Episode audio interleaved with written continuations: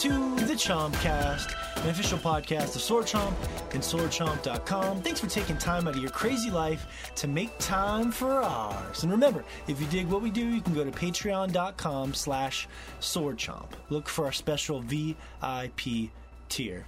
We are burrowing, burrowing into the depths of our nostalgia, Super NES nostalgia um, to sort of help ease our anxious minds in some cases, which will make a little more sense later as we talk a little anxiety and Super NES. What the fuck? That's random. Yeah, yeah. You'll see. Um, our listeners from the at Sword Chomp Instagram community chime in on the huge Borderlands 3 announcement trailer. Um, wanted something to talk to community about this week because this topic's a little more personal, and that fell right into our laps. And we love it when things fall right into our laps, right, Fish? That's right. Something had fallen into his lap right as he said that.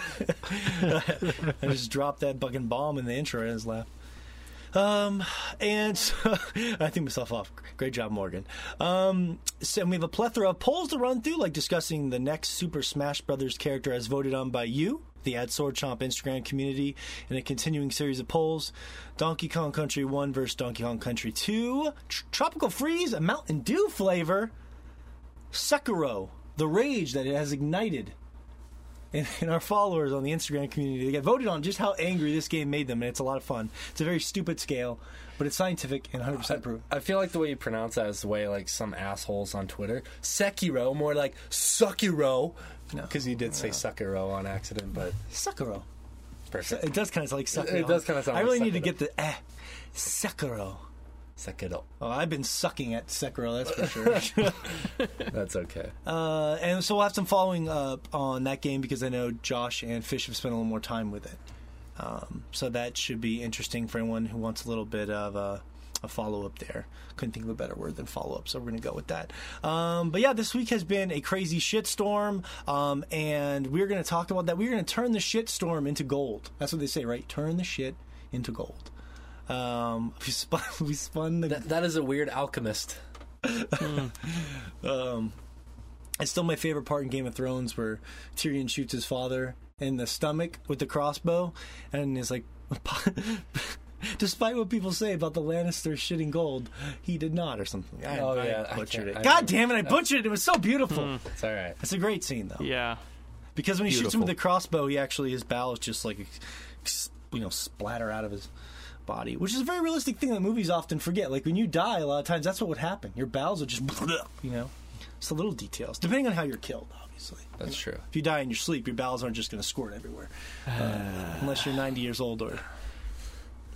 Or if you just took a shit right before, you know, like, like yeah, I was actually talking. I was talking about this with a friend yesterday. It's like, or no, it was actually my little brother. He's like, "Is it true when you die, your your colon release. He called it a colon at first, and I was like, "It's a colon, buddy." But he's like, he's like, "Is it true that it releases everything?" I was like, "Yeah," and he's like, "Really?" And I was like, "Yeah." So you want to make sure you poop before you die, and he's like, "Yeah, I'll."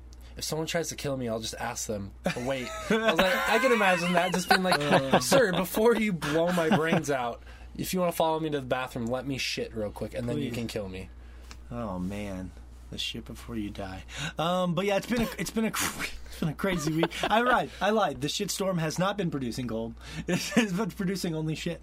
Um, of the best kind. Yeah. Uh, so uh, let's get some intros here. Of the turd um, kind is uh, what you should have went for. I like it. I get it though because of you know it's not it's not a hard one to get, but I'm glad you got it. I got it. Ah! Fish didn't get it. Okay, come on. Fuck you, fish. What? No, I did get it. Oh, okay. I love you, fish. Mm, thank you. He's so defensive. I'm just like calling him out on it. I have no idea if he got it or not. You calling? calling? Call? Oh no. All right, I'm done. Um, but no. In all seriousness, Josh is here, of course. Joshua Fowler, normally from Michigan, but this is special. I will have this on the VIP Instagram page because Josh has a nice little setup in his hotel. So I wanted to give him the introduction first. This is wild, Josh. You set up a little podcasting zone in your hotel. Hmm. Yeah, yeah. Gotta gotta gotta get relaxed here for the show. Can't you know. Well, I was wondering what you were gonna do. Were you gonna grab like your laptop and go down to the you know bar at the hotel and there's something like I was when you said you were gonna podcast, I was like, how's he gonna do this? Yeah, yeah. Just I brought all the mic and everything with me. I had to track down a uh, a mic stand actually because I couldn't actually fit a even a portable mic stand on the plane as carry on. Um, so they they just don't like you having, you know, long metal pipes with you on an airplane anymore. I wonder why. Um, That's hmm. weird. So yeah. Well, I mean, if people describe, is that a fireplace to your left, or is that just like a bookshelf or something? Because mm-hmm. it well, looks... it's it's like a faux fireplace thing with like a mirror in the um, in the opening there. Yeah, it looks very fancy, very fancy. Mm-hmm very fancy looking kind of hotel. So weird vibe, you know, and it's kind of weird. Um, glad you're here, Josh. Of course, nice Hollow Knight shirt, by the way. Who is that? What character is that on your Hollow Knight shirt? Hmm. I've never played oh, the it's game. Uh, Shea should, answer, Shea should have to answer that. You just played Hollow Knight. Who's that on your shirt? It's oh. the Hollow Knight. Oh, that is the Hollow? Knight. Well, no, not this one. This one's uh, Hornet. Oh, yeah, you, you didn't know. I did know. I was just fucking with you. Oh. I, I, know. I know who the Hollow Knight is. Come on, the Hollow Knight is the, Anthony Fisher. He's the one and only Hollow Knight. That's true. Um, mm-hmm. There can only be one. That's right. I feel like Fish should be able to relate to that game so hard because it's just. Should I? I don't know. I don't know. It's just the name. I don't. oh, I got it. I got it. just the name. Okay. How do you feel about bugs? Uh, you have to. You have to say a hollow white knight. I, you know, uh, yeah, I like it. I like it. You know, the thing that actually got me curious about the game is I was looking through screenshots and I saw like a dung area. I was like, these dung beetles. I was like, all right. We'll have to talk about cool. that more because yeah, more later for sure. But yeah, yeah, there's there's a dung part in the game. I'll leave it at that. we did it again. More shit talk, man. Yeah. This is we got. We, storm, that wasn't even intentional. That was completely the, tor- the storm. The storm. The storm has swept the podcast. The shit storm. Mm-hmm. It has. It's a, it's a violent storm. Uh, but yeah, thanks for being here, Josh. Making it work there in Texas, which is crazy because also in Texas, not too far away, is the one and only Filipino Johnny Depp Anthony Fisher, aka Fish, if you're nasty, sliding A- the aka the Hollow White Knight. The Hollow White Knight. Um, that's his. He was. That's his. He was talking about making another Instagram profile this week, so maybe maybe we can use that. The Hollow White Knight. I like it. It's Hollow Knight coverage and then uh, shirtless shots to show. but it's just like weird angles, like his clavicle. Uh, uh, yeah, yeah, like yeah. We don't, we don't want to see his his abs. No one gives a shit about. Well, Speak for yourself. That's true. Yeah. Speak for yourself. Uh, Fish, glad you're here this week, man. Uh, how, how have you been? Yeah. Pretty good. Pretty good. Um, just taking it easy. Trying not to, uh, you know, stress myself out too much as far as with my ex and everything, but just been working out and uh, playing a lot of Sekiro we got one of those workout photos up on the VIP Instagram. This is for the ladies. Uh, all Woo! two of them. Woo! it was. I thought I did. Oh, there's as, two of them. I thought there was only one. I did it. As, I think there's like three of them actually, three or four, but I'm not sure. Oh no. Oh, no. Tell you what, Morgan, what have you been doing started, to my? He's thirst trapping. Thirst. I can't talk today. thirst trapped and thirst trapped. Um, but no, like in all seriousness, our Patreon uh, VIP page, if you sign up for it, has all sorts of funny inside jokes, videos. I made a, a, video for Donkey Kong Country Tropical Freeze to highlight David Wise compositions, but didn't get anywhere near as tr- much traction as Fish's shirtless photos. So I'm a little bit upset about that. Um, but if you go to our Patreon page and you sign up for the VIP, it's a private Instagram account, and I really think I need to do a better job just pumping that because people really seem to enjoy it, and it's a good way to support us. They love when you pump. I did pump away. Um, man, Fish said a lot of crazy stuff to me. This I had a lot of anxiety this week as we were talking about, like, oh man, it's been crazy for me. And Fish was just saying some wild stuff, like just out of nowhere. We were just talking about Anthem. It's not that great of a video game. Eh. Something about it's just it just feels unfinished. It's the best part. It feels like there's no love made into the game. Yeah, of course. Yeah, fuck faces were sitting in front of their computers playing with fucking graphics and shit for hours on end, getting paid $22 an hour. But still, There has to be a love there. There has to be a passion. You can't fucking feel it in that fucking game. It fucking feels like it has no goddamn soul to it. Where's its soul, Morgan? I'll tell you where the soul is in fucking Cuphead. It's those little fucking pink thingies. That's the soul in fucking Cuphead. You fucking jump on those motherfuckers. You feel like a fucking animal. You feel alive. Feel like you just bend some bitch over and fuck her. Oh, oh, oh, oh, oh, we gotta slow that down. Um, I, I love how, I love how his all the hard. I love all What the- did I just hear, fish? All of a sudden, Fish would like to FaceTime. Fish has entered the chat. I love how he reduced Anthem to just a bunch of fuckholes making twenty two dollars an hour on working on graphics. How dare you? We can't even see your face right now, fish. How That's dare the you? sad part. We are robbed of your face. Um, Fish doesn't like Anthem anymore, apparently, because he was railing on it all week. Can you believe that? I can. He turned on it. He turned on it, didn't you, Fish? I did. Yeah. You know, I, I think there's a point to be made here that a soulless husk can recognize another soulless Oh, husk. that's a good point. Damn it. I didn't think about that. Mm-hmm. That's true. That's one, true. One soulless husk can recognize another. Man, maybe he has a good point. Maybe I should. Maybe I'm wrong. Maybe everything I thought is all wrong. I think so. The fucked up part of the story is I spent ten dollars to rent that game, and he bailed on me. And he bailed on me, and then I never ended up playing it. And then I forgot I had it because I'm an idiot. And they ended up calling me, and I ended up charged like fifteen or twenty dollars. And I was just like, "Fuck, man, can I just buy this game at some point? Because I've already spent like twenty dollars on this goddamn thing. My friend wouldn't play it with me. That's a part of the call. My friend wouldn't play it with me. oh man, You fucking pathetic loser. No, the best part was that Fish said in a voice. Actually, wasn't the funniest voice message I thought I had. He told me that he had to go to bed that night, uh, but he actually stayed up playing Apex Legends. He admitted it to me. He admitted his crime, which I appreciate. I like it when someone admits to their crime. It's true. But he has stuck with you through Super Smash. You gotta give him credit for that. He, yeah, only because he just. It's like a. Just give him some credit. Just give him some credit. give him a little credit. Uh, thanks for being here, Fish. You get credit this week. Thanks. I'm glad to be here. Don't spend that it all in one place. partially tearing you down, partially exposing your fine-tuned body on Instagram. Uh, Shea Layton is here from Japan once again in my closet slash studio, which is pretty wild because they're both in Texas and we're both in Montana, which Right. is very rare. It is very rare. Yeah, it's awesome. Like, sadly, we haven't know, got. uh, to... Go ahead. Well, yeah, and one of my favorite parts about this is Fish doesn't know this, but I'm also in his closet. We're gonna start. Call, we're gonna call him Fez the rest What of the podcast. yeah, Jesus. I'm just saying. But no, I haven't got. I haven't gotten to see you at all this week because you've been busy and I've been busy with my family. And I like I had to go through shit. Like I had to renew my driver's license because I let it expire. I had to call the IRS because I, my dumbass filed taxes for the wrong year. I duplicated a year, so I had to get that fixed.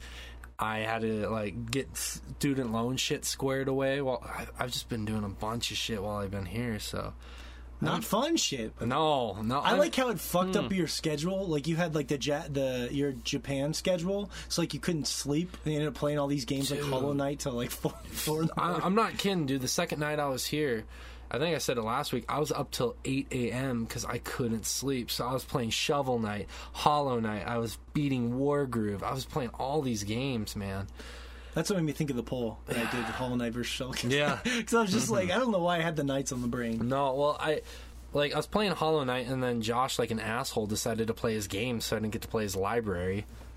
and so I was like, well, I got to play something. So I was like, I just I just went back to uh, Shovel Knight, and I was playing as the Spe- Spectre Knight, which I haven't done yet. And mm-hmm. Mm-hmm. He has such Yeah, a I still different need to feel. go through that campaign. It looks Yeah. really good. It's good. It's to control him is so much different, and it warrants playing the game again. So, but that's something we can talk about later, of course. Yeah, I, I need to give that game a shot when I get in the right headspace for it. Uh, this is General Mountain Time, of course, from Montana, sitting next to Shea in my closet studio.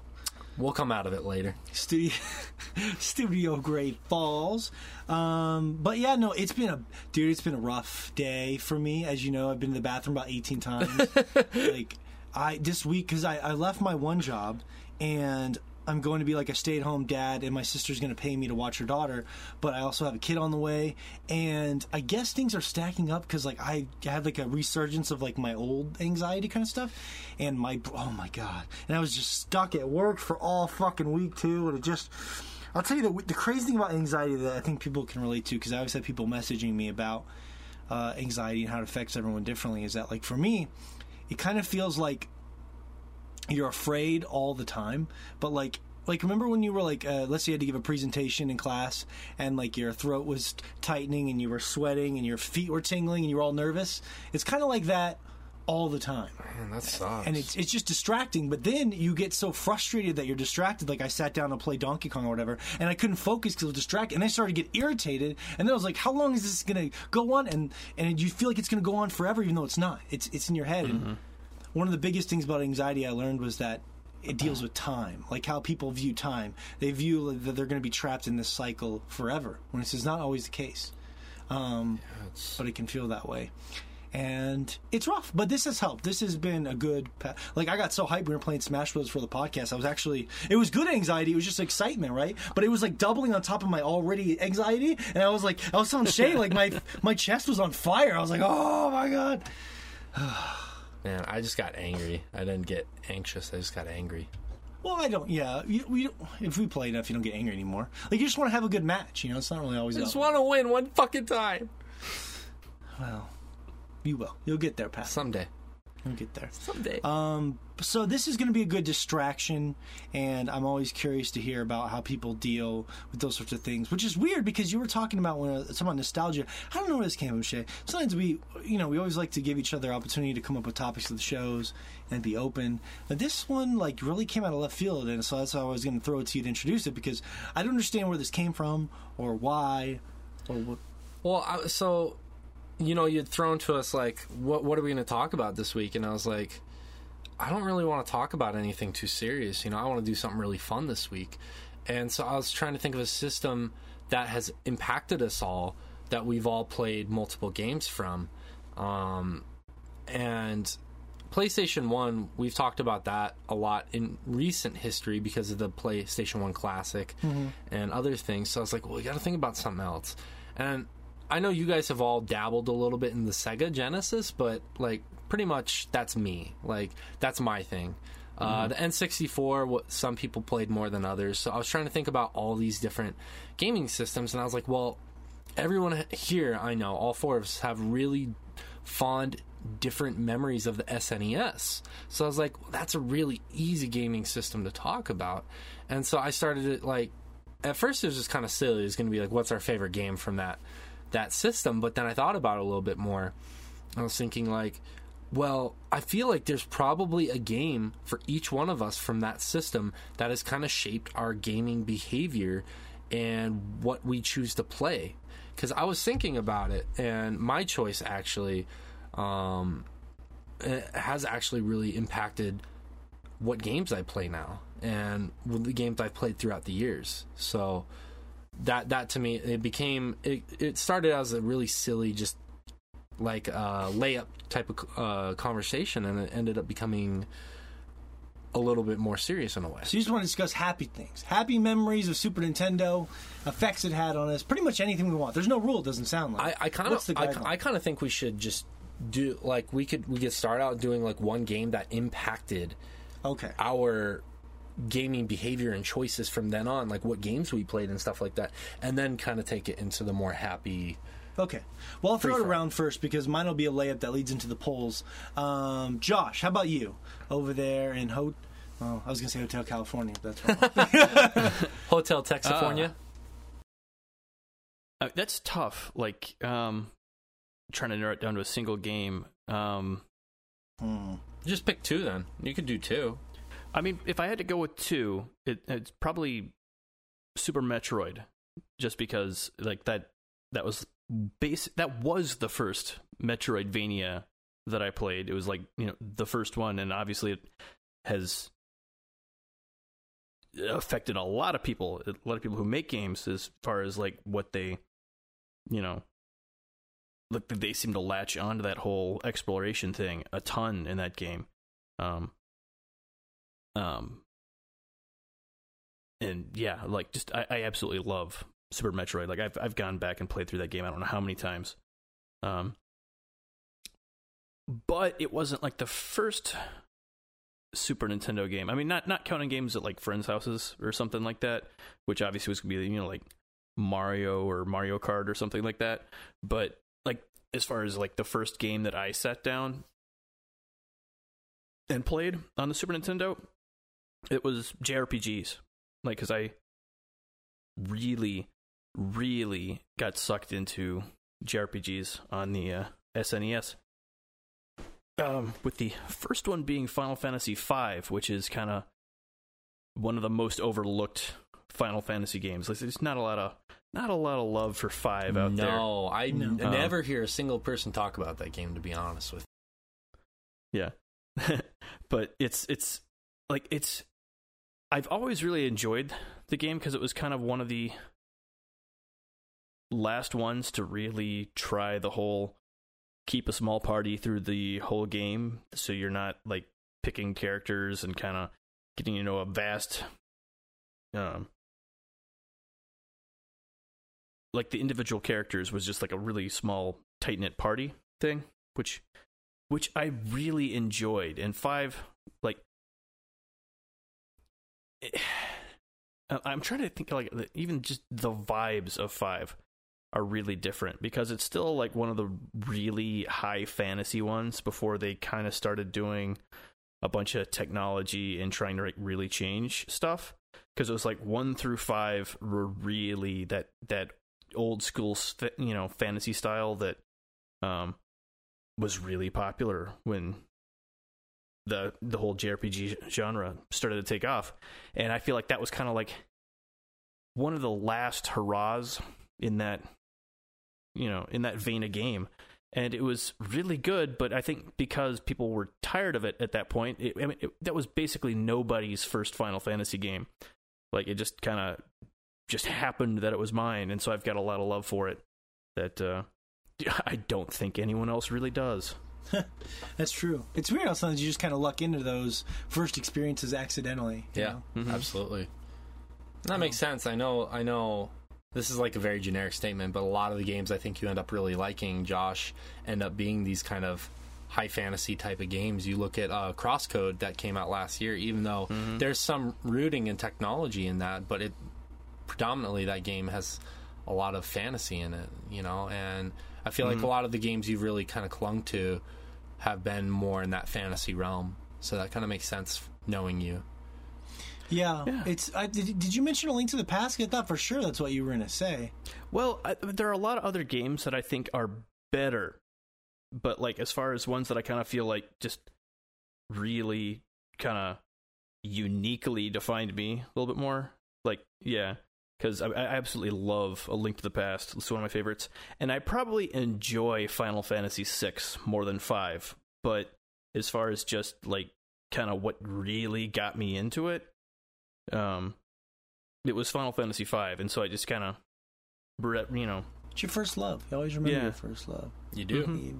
even after, yeah, well, and, and even you know, Chrono Trigger as well. Like as far as like unbelievably amazing, yeah, SNES JRPGs. But yeah, that's a good one. That's a good one.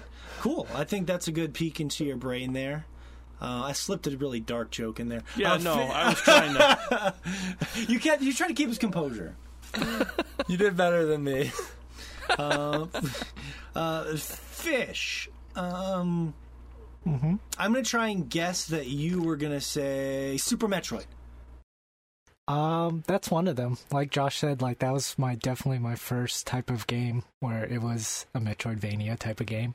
Mm. Um, back before Metroidvania was actually, you know, a word that or yeah. a way to describe those types of games. Um, and it was just something different. Like I remember, I, I didn't own it. I was playing it at a friend's house, and we stayed up till late into. We would have a sleepover. Oh, we heard about this. For this is the Pop Rocks kid, right? Is it? I forgot about that. Is it? Remember that story? Oh man, that's dark. I don't even remember. Um, I'll let it go. I won't but, bring it up. But if you if you dig back into our old podcast, find the pop rock story. That will make you a superstar. Hardcore. Hmm. yeah, for sure. I won't bring it up again.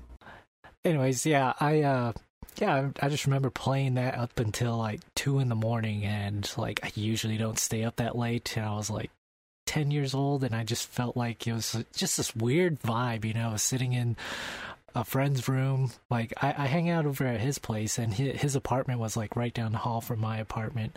Um, so it, it was pretty nice to just mosey on over to his place and see if he was over there, if he wanted to hang out and stuff like that. But um, yeah, I just had fond memories of playing that late into the night with him. We would pass back the controller back and forth, like we would one of us would like ask the other, "Hey, check out that little area and find those little secrets in and whatnot." And that that game has like such a like, weird, lonely vibe that like mm. playing it as single player, like it definitely like heighten it, heightens that type of uh, feeling that you get from it.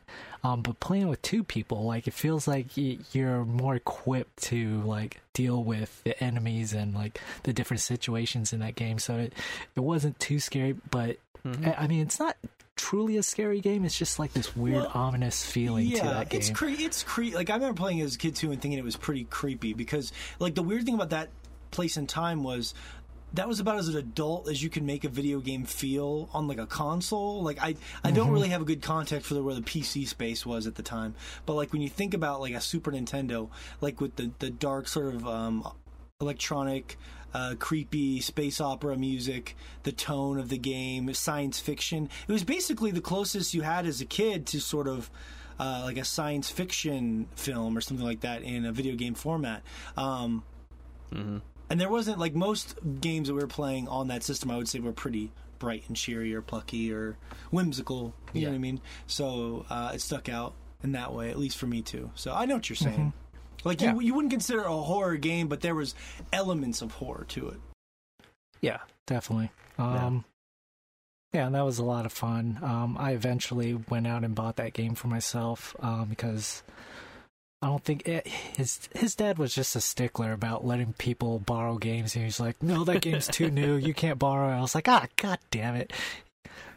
But um, yeah, um, well, another game that I another game that I really wanted I like to this grudge. From him. He's held this grudge for thirty years. Yeah, my friend's dad wouldn't let me borrow his fucking game. I wouldn't let my fucking uh, daughter's friends borrow my daughter's shit either.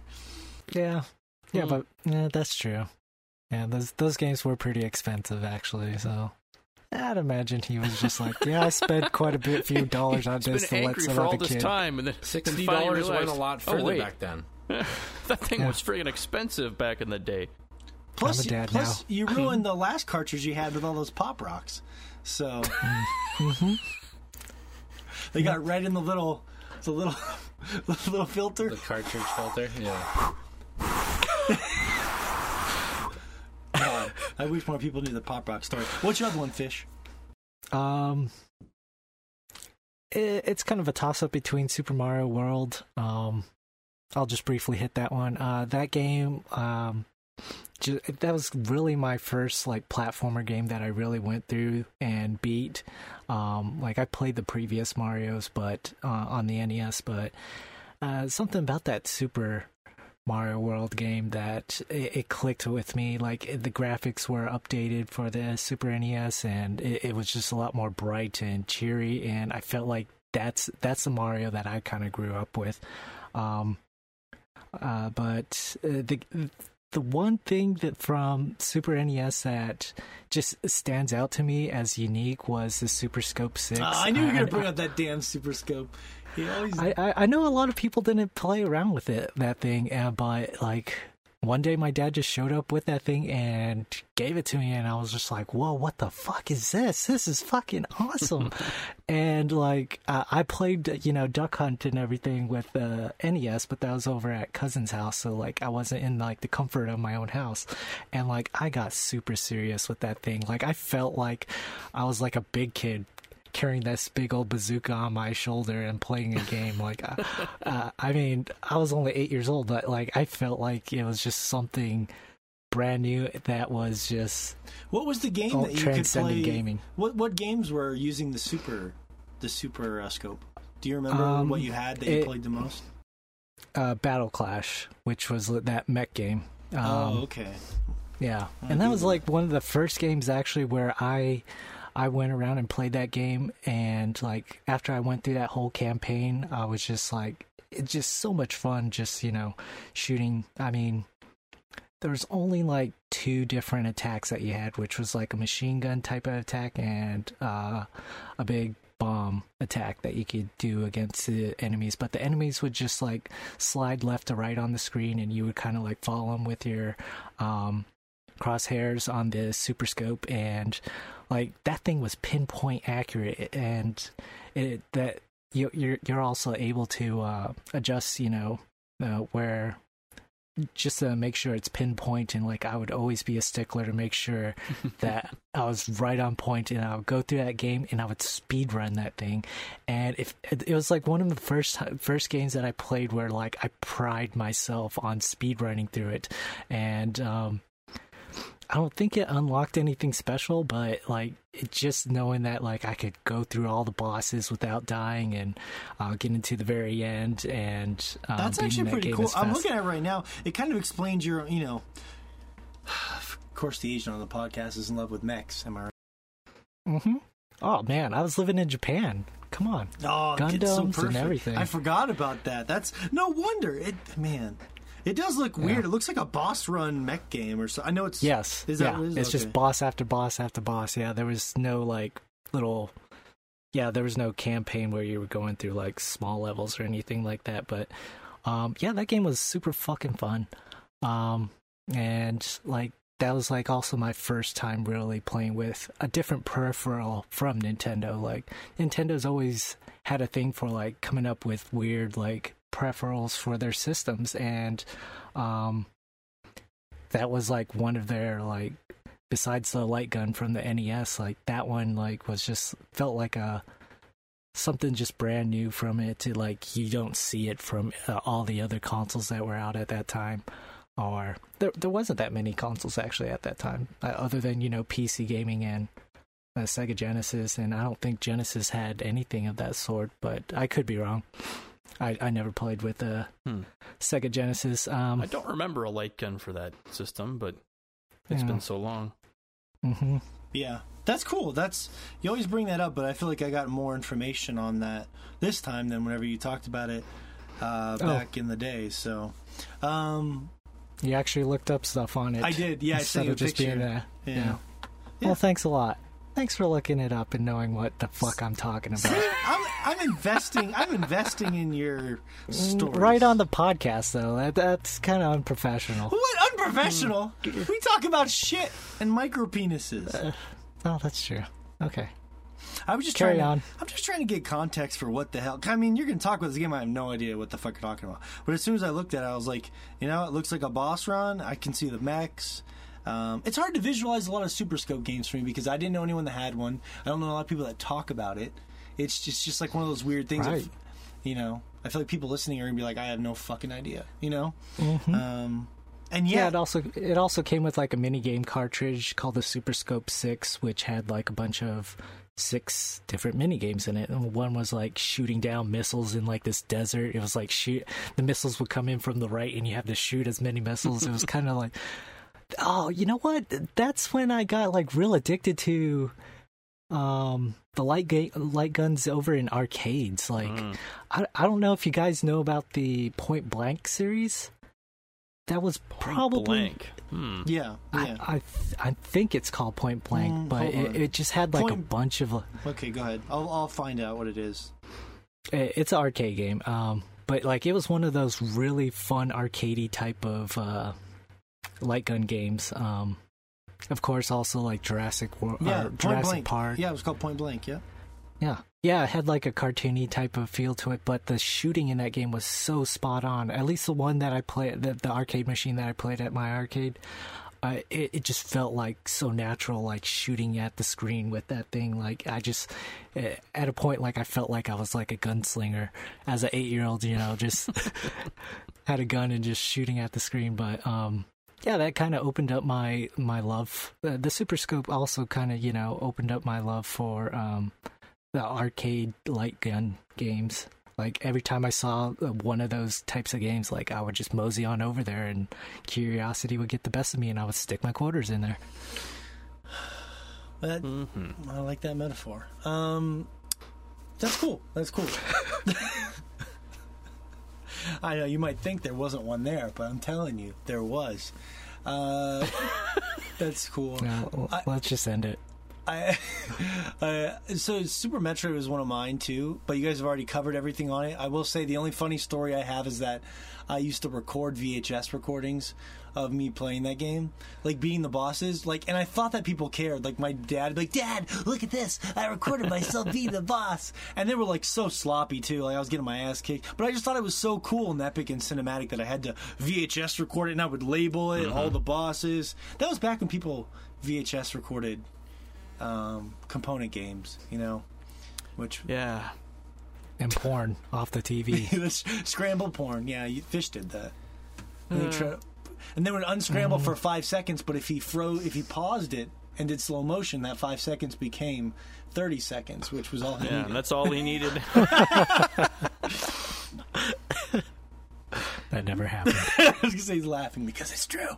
Um, of course, my big one is one of the poll questions, which would be Donkey Kong Country. Uh, mm-hmm. Josh actually mentioned this last week, so I thought I would put it up as a poll because we were kind of joking. I wonder if people like the first one or the second one more because they both get a lot of like mutual love and appeal.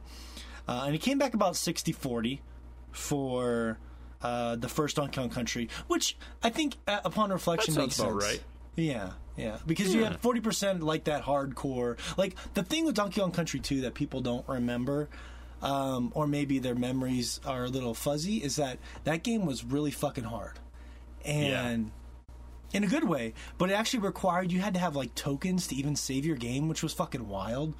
Um, yeah, steep. Yeah, and it, it had some unuser friendly stuff in there, but like, yeah, and and I think to really appreciate it, it helped to play the first one too, like because it literally started exactly where the first one ended. You, it took those game mechanics and immediately expanded upon them. And as someone, I think I always tell people I think they're both. Uh, I think the first one is a masterpiece, but I consider the second one a classic. And my only distinction there is that the second one really needed the first one to lay the, the foundation, you know, and you can't erase that. But if someone told me that they thought the second one was like their favorite Super NES game or one of their favorite platformers ever, I would not blink an eye. I'd be like, I totally get it because that game is fucking incredible. That actually, maybe we can do this as a question in the future. That kind of opens up a really interesting question. Can something be considered a classic if it has to stand on the shoulders of like a previous iteration? Like saying if Crash Bandicoot yeah. Three was a master or was a classic, but it had to stand on top of Crash Bandicoot One and Two. That'd be like an interesting, like fun debate we could have in a future podcast. Yeah. Yeah. Okay, so I won't get into it now because I was so tempted to. you baited me in. Yeah. Oh, come in, Hansel and Gretel. I've got food for you. Um, that's the only. Th- I had a really fucked up one, but I wasn't going to do it. Fair um, enough. But no, anyway. So the point is that they're both incredible games, and but there's a lot of love for two because it's so brutal. I always tell Fish if he finishes Tropical Freeze, cross the fingers that ever happens. Play the first one, and then if he beats the second one, I want to have our friend Sector Seven make like a trophy, a golden banana trophy, because that game is fucking hard. Far, hard as fuck, even for me. That's gonna be hard for Fish if he br- brings a girl home and he has this very phallic trophy just sitting there. guess, guess, what that's for? Who's the Donkey Kong? That could be a good thing. Who's yeah, right? You know, they, they, know what they're getting into. You know, well, they'll know that before they go yeah. back to Fish's house. Let's be honest. as she leaves the next morning, she goes, "That's not what it was for." it's a well, man. I really want to take this. yeah, I, I want to take it further too, but I'm going to stop. Like, I was thinking in my head, like really, really weird images, and we're gonna stop. Well, he mounted it on the wall, uh, strangely facing into the room. She made it with It would like be so fake, much easier to fake mount on gold the floor. pieces. I know. with fake gold pieces, and so these fake gold pl- pieces are flaking off the trophy. and Yeah. Oh no. Well, it's like a suction, like those suction cup dildos. You know? suction cup trophy. well, the banana. It depends on how you f- you make the banana trophy. Because if the banana's going upward, you'd mount it to the She's, ground. Like she's Josh just said. gonna quote Beverly Hills Cop. I ain't falling for no banana in my tailpipe. How do you know that? That's, a It's one of my favorite movies. It's so fucking random. Um, but yeah, so. Oh God, fucking Christ! What the fuck did you do? Um, but I, there was an interesting article that I think people should check out if they're interested in the series, and if not, it's not a huge deal. But the, for some reason, that's the only Super Nintendo game that really sticks with me to this day. I haven't really played Super Metroid in a long time, so it might. But and I think it's just because it looks very different, and the the soundtrack has always stuck with me. It's just a personal thing. I'm not saying it's like the best thing ever. Just for me, it's the only one I keep going back to um, because it just looks weird, like nothing looks like it. And the reason why is because there's an article by Jeremy Parish that I've cited before, but it's really interesting. It's called Donkey Kong Country Gaming's Biggest Bluff. And it said 20 years ago, Nintendo faced the threat of obs- um, Obsolescence. obsolescence. That's a weird word. I've heard of I've heard of something being obsolete, but obsolescence that's that's cool. Yeah. I, made me sound it just caught me in my tracks there. Um, they faced obsolescence with Well. sheer bravado. Go ahead, Josh. Your tracks are quite a bit slower these days. They are. Especially with all this anxiety. I'm like, oh, no, in my brain, can I say normal words? Um, But the, the the gist of the article is about how technology had moved past because it was a 1994, and uh, this is like one quick brief thing, and then we can move on. But I think it's really important to why I think that game looks and is so unique for that period of time. Um, and I really respect Jeremy Parish as well. He actually works at Polygon now.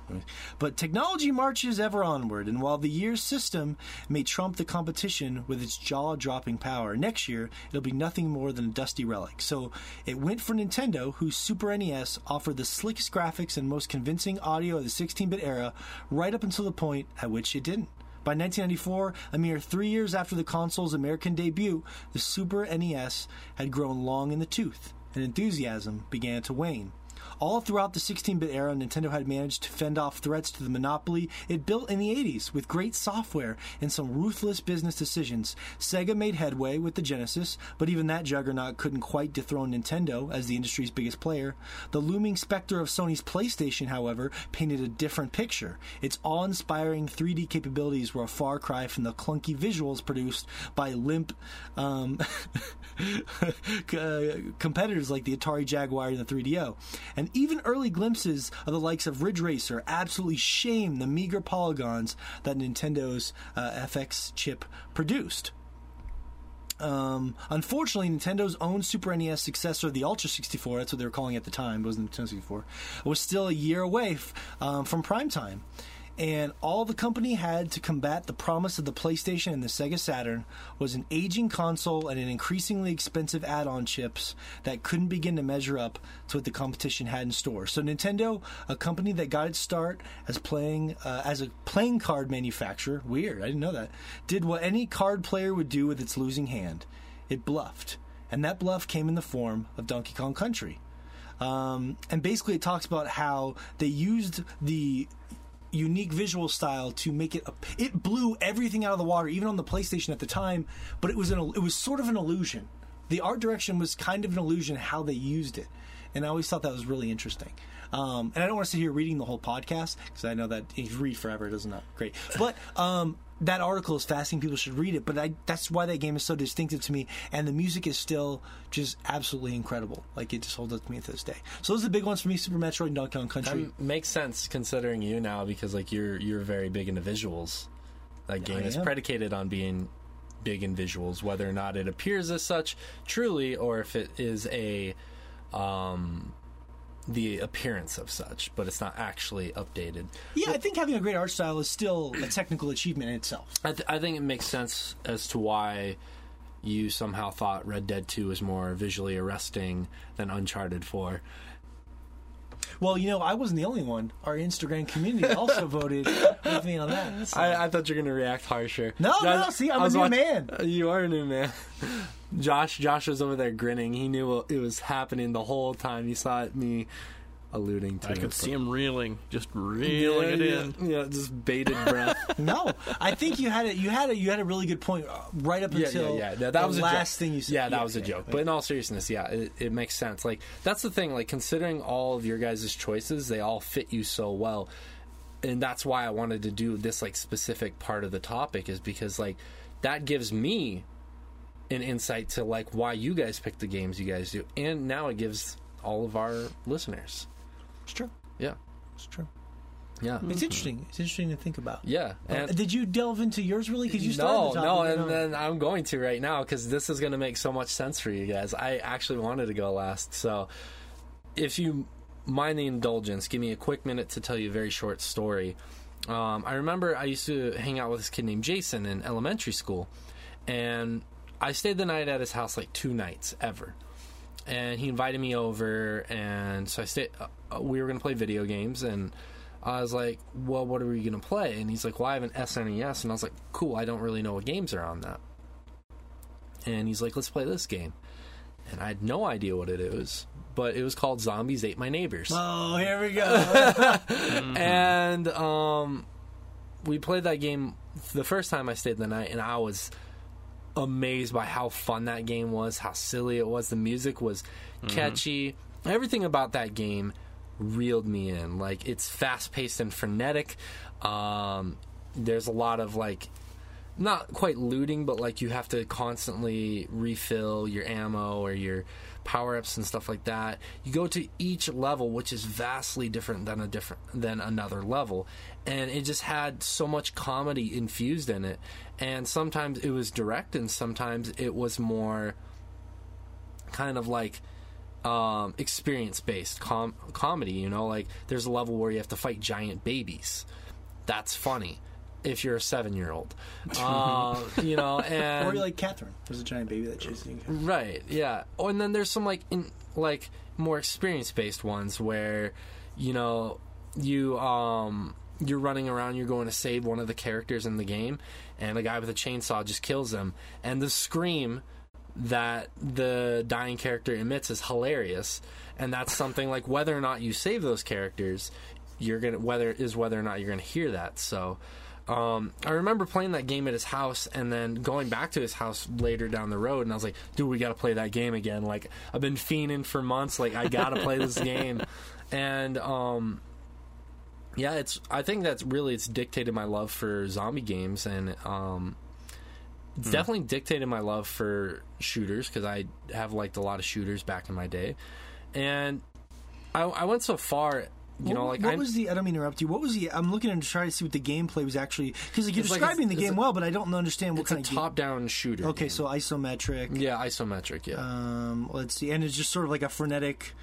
Oh, okay, Yeah, like this isn't like yeah, that's not the game. That's yeah, just yeah, yeah. That's okay. So it looks sort of like basically like a Zelda game if it was emph- where there was an emphasis on guns. Yeah, yeah, yeah, yeah, yeah, yeah. And you're just like neighborhood children fighting off a zombie infestation, kind of. Oh, so it's like an it's like you just the environments are like people's backyards and You know, it, it gets a lot more Yeah, intricate think than the first couple levels are like yeah, you know, you, you go into a shopping mall, you end up in Egypt killing mummies. Like this is a chainsaw hedge maze. So basically, it was Dead Rising uh, in 1993. yeah, kind of in Mm-hmm. a way. So uh, I ended up buying a SNES later in my life just to get this game, and then um, I found out that the game released on Sega Genesis, and you guys know of my love for Sega, Sega Genesis, so I ended up getting rid of the SNES to you know like de- You should totally get this shirt. I need to get that shirt. I didn't even know. Zombies ate my neighbor's shirt. You guys probably can't see it. I didn't even know they had that. How much is it? Twenty dollars. Twenty dollars, Probably baby. gonna have to get that when I get back to Japan. But um, I, Who's the busty woman though? that, she's one of the characters you play. Um, He's wearing 3D glasses. yeah, that's like just shit like that. It's so God, yeah. crazy. It's That's very, funny. it's a very '90s game too. Well, the cover always stuck with me as a kid because I saw it in the store, and if you look at the cover for that game, it looks nothing like the actual game. no, not at all. It looks horrifying. It looks, yeah, it looks like a real, like almost like a Twilight Zone kind of a. yeah, but uh, this game, this game is a game that I have loved throughout the years. I think about it still from time to time, and it's really dictated a lot of games I paid, I've played subsequently. What's the music like? Do you remember the music? Any yeah, good? it's like do do do do do do do do do do. Yeah, I, I remember the music very very well. I wonder how it was received at the time. Like if it was considered. Um, it you know like it was re- it was regarded pretty highly. Uh, they ended up re- releasing a sequel, but it wasn't developed by them. For Zombies ate my friends. yeah, something like that. If if not, you can get that on the App Store. Ooh. And then I, I talked about this actually when we first started podcasting. I don't know if you guys remember this, but they ended up developing another game uh, called Herc's Adventures, which I actually played for some of the earliest episodes of this podcast, and that was really released. That was the same PlayStation 1. company. it was the Oh, same wow. company. Yeah. I think it was Guerrilla Games, if I remember correctly. I can find out. Yeah, but they've they've since gone under, No, unfortunately. that's sad. But That's the thing. My my dad loves this. This is a random aside, but I think it's interesting. My dad he plays games occasionally, but he loves this game they made for the PlayStation. It's a strategy game. I just sent it to Josh sometime for his critical opinion. It's called Warzone Twenty One Hundred, I've heard of that. Game. and it's it was hmm. basically like what you consider a C level strategy game. Um, in the PlayStation era, I'm not even kidding you. But it has so much customization in it. My dad plays that game to this day, and you know what the biggest, the saddest thing is? My dad's favorite game will never have a sequel because that company ended up going down. They were a small company, There was, and it sucks because most people's favorite game is something big. You know, like, like oh Zelda. Well, you get like 15 of those. You know, and it sucks. like- Destiny, you get one of those. yeah, Because we don't Yeah. regard the second one as an actual game. Oh no. I don't know. Give them a few more years, and they may be back up to uh, Yeah, a full they- a full yeah. release. Hey, You know, Uh, I mean, I don't actually- endorse this talk. Well, I mean, I hope Josh means it in sincerity because, like, I would actually like to get into why you guys like this game so much. Uh, I don't know. Let's start with the first one, maybe. Maybe we we started you wrong by starting with the second one. So Yeah, maybe that's what happened. I can actually find gameplay from Zombies Ate My Friends, so it looks like it's just garbage. this isn't this isn't it. No, No, It's- and this is just a shitty mobile but garbage. Yeah, it, it was a really good game at the time. Um, I still think it's a fun game to play now. It was a two-player game, which uh, most you know SNES games were. So it just him and I would play it together. It was a really fun game, and then I ended up getting it for myself as I got older. So I think the thing I missed the most about that era was just like when you walked into a game store, and it's not it's being a kid too, right? But also like at where we were in the '90s, as far as like game culture was, like walking into a game store, like what it looked like, what it smelled like, what it felt like when technology, What was it still tasted budding. like? Oh yeah, I licked the counters. It was still budding, you know. It was a budding technology, and there was mm-hmm. so much excitement and enthusiasm, and like there was there was not really expectations. There was just what new thing's going to come out, and then when you go to those game stores, and that's part as a kid, you know, like we're not jaded and you know exposed to everything, but you could walk into a gaming store with a buddy and be like, "Oh, dude, let's rent this game tonight." Like when you're having a sleepover and just play a couch co-op. I miss mm-hmm. that. Like I mean, I mean. Not like the sleepover aspect per se, but like it's more like you popping in with a like a buddy or a significant other, and you just pop into a game store and you're like, oh man, what game should we play tonight? And then you just do but that what's stopping you from doing it? because there's like two couch co-op games on each system now. but they but they exist. I'm telling you. they exist, but they're so far. Did you hear that your Left 4 Dead sequel is finally coming? Yeah, it's coming as a different It's game. It's called Back 4 Blood. Yeah, I saw that. yeah. I saw it. I'm I'll do a poll on that. We can talk about it next week. Yeah, let's talk about it next week Uh, because we can wrap up. I mean, we can pretty much wrap yeah, up this yeah. talk. Uh, that was my closing thought. Was just I think about fondly about like this walking into those stores and like seeing the posters and the games and the smells and like yes, part of it's because you're a kid and everything's a little more wonder. There's more wonderment. But part of it's also where we were technology wise. In the '90s was Yeah. was such a fascinating time. It was so much transition. The mm-hmm. PlayStation came out in the fucking '90s. You know, like that's crazy. Like you don't even think about it like that. But Yeah, it was such a big technology boom for us that like we weren't jaded to like you know, oh, there's a new phone, oh, there's a new TV. It was like, what's coming next? yeah. But now I think we're kind of desensitized a little bit to that. Hmm Yeah, it's kind of crazy that like we went from um, text adventures to uh, to VR games. Yeah. in our lifetime, which is Yeah. insane. It is insane. Yeah, like we went from cell phones that had to be plugged into your wall to cell phones that you take anywhere and they operate as computers. And then eventually we'll have VR text adventures. And then what? Hmm.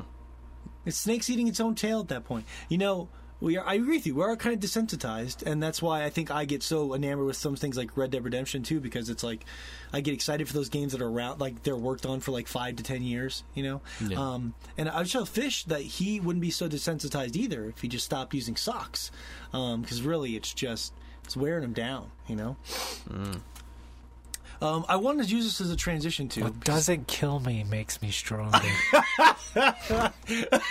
I just want him to look right into his next date's eyes when he says that. Uh, let's see. That banana might kill you. That's for sure.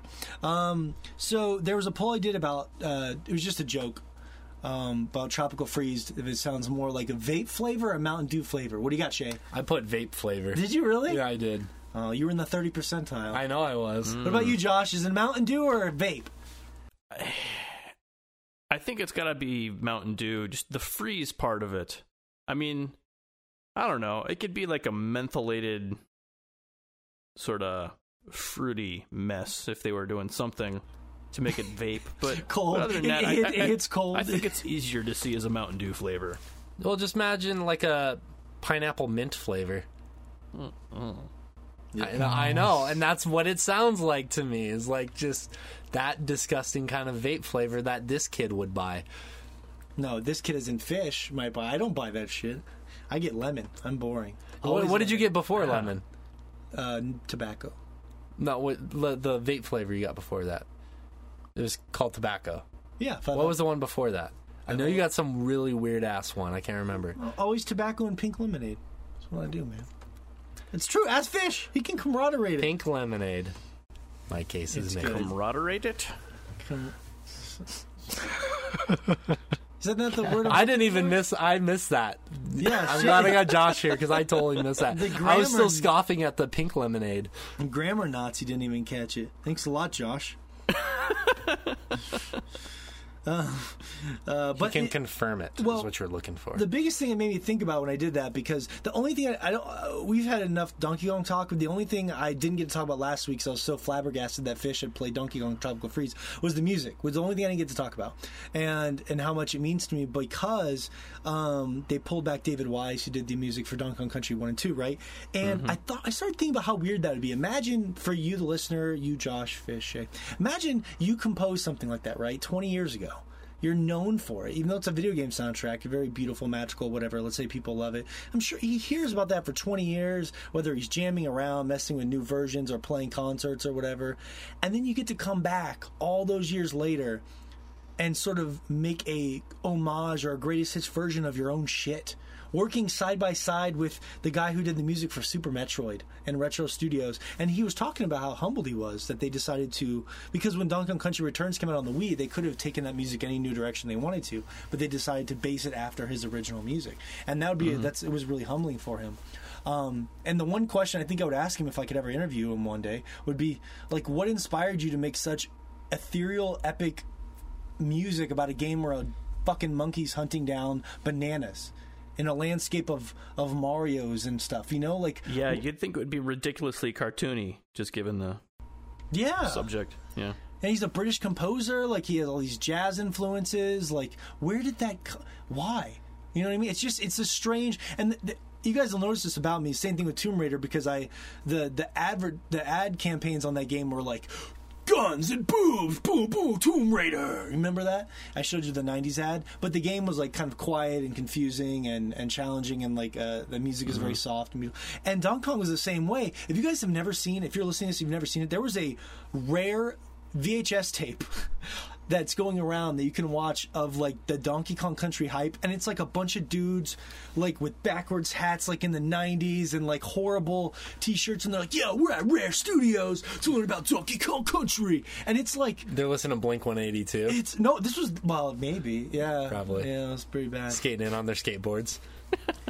But like, and so all the advertising for that game was very '90s. But like the actual game, I felt like was actually kind of dark, and the music was kind of haunting. And I'm just fascinated by that mixture. He listened to a lot of Yanni. Yeah, I'm sure. He, uh, I just laughed. I had no idea who Yanni was. Well, thanks for the thanks for the laugh of You're support. welcome. It was the pity laugh. Yeah. It wasn't a pity laugh. I was. I didn't say I said support. Thank you. Oh, Yeah. Okay. Good. No, thank you. I. I Thank us. uh, how about this, Josh? Poll. The greatest double pack in the history of video games was, I said, the Metroid Prime Wind Waker GameCube double pack. How's that for a fucking double? Pack? That's good. I'm trying to think of anything that was possibly better than that, but one person messaged me and said Duck Hunt, and I was like, "Oh, that's yeah." In- the Duck Hunt Mario game. What, yeah. well, I was gonna say, what about could you consider like the yeah. Super Mario All Stars where they released all the Mario games in one? It's a quadruple pack. Too many. No, there's like there's like seven or eight games in there. It's too yeah. many. Yeah. Yeah, if it's a dual pack. Yeah, at that yeah. point, it's just a gangbang. Yeah. Um. Hmm. A gang pack. yeah. Yeah, I, I, could see that, gang or packing, or the original Duck Hunt. But even Duck Hunt is, yeah. Is I, it actually no, a good I, I think game, it still has a or is beat. it inf- yeah, it's it does. It's those games are influential, I would say. Um, but it's hard to argue with fucking Wind Waker and Metroid Prime. like Jesus Christ, I agree. Mm-hmm. That's insane. Um, mm-hmm. And seventy five percent of our audience agreed, so it wasn't completely crazy. Um, but my favorite option was uh, the alternate option was meh dweeb. Yeah, I saw. Me, me I actually chuckled at that. I was proud of you. Me and Fish are trying to bring back dweeb. We're trying to bring it back. Bring Make dweebs hot again. When Fish and I, I play Apex, we call everyone cucks. So I'm glad mm. you're bringing back dweeb too. Mm-hmm. I think dweeb needs to come back. It does. It does. That's what me and Fish when we get our ass kicked in Smash. We're like some fucking dweeb in his mom's basement. that's that's what we just say. Crazy shit. You should have said that in the message about the Anthem people. A bunch of dweebs and their graphics. Oh. Cucking about. Can you be a dweeb and a cuck? A cuck dweeb? a cucking dweeb. a mother cucking dweeb. Um, we sound like dweebs right now. I'm just getting this. These are all flowing, so I'm gonna get. I'm glad you noticed that, so it didn't have to come from somebody else. he was waiting. um, I said the next Super Smash Brothers character should be inspired by Shea playing a lot of Hollow Knight and Shovel Knight. Should be Hollow Knight or Shovel Knight. They would make they would both make great Smash characters because if you look at them, their art style, their play style. It's true. Came back. Um, let's round it up. 69-31. Let's say 70-30. I don't think you should round that number. it's one percent. I think about the number. Oh, 60. Oh, you're right. Yeah. Damn it.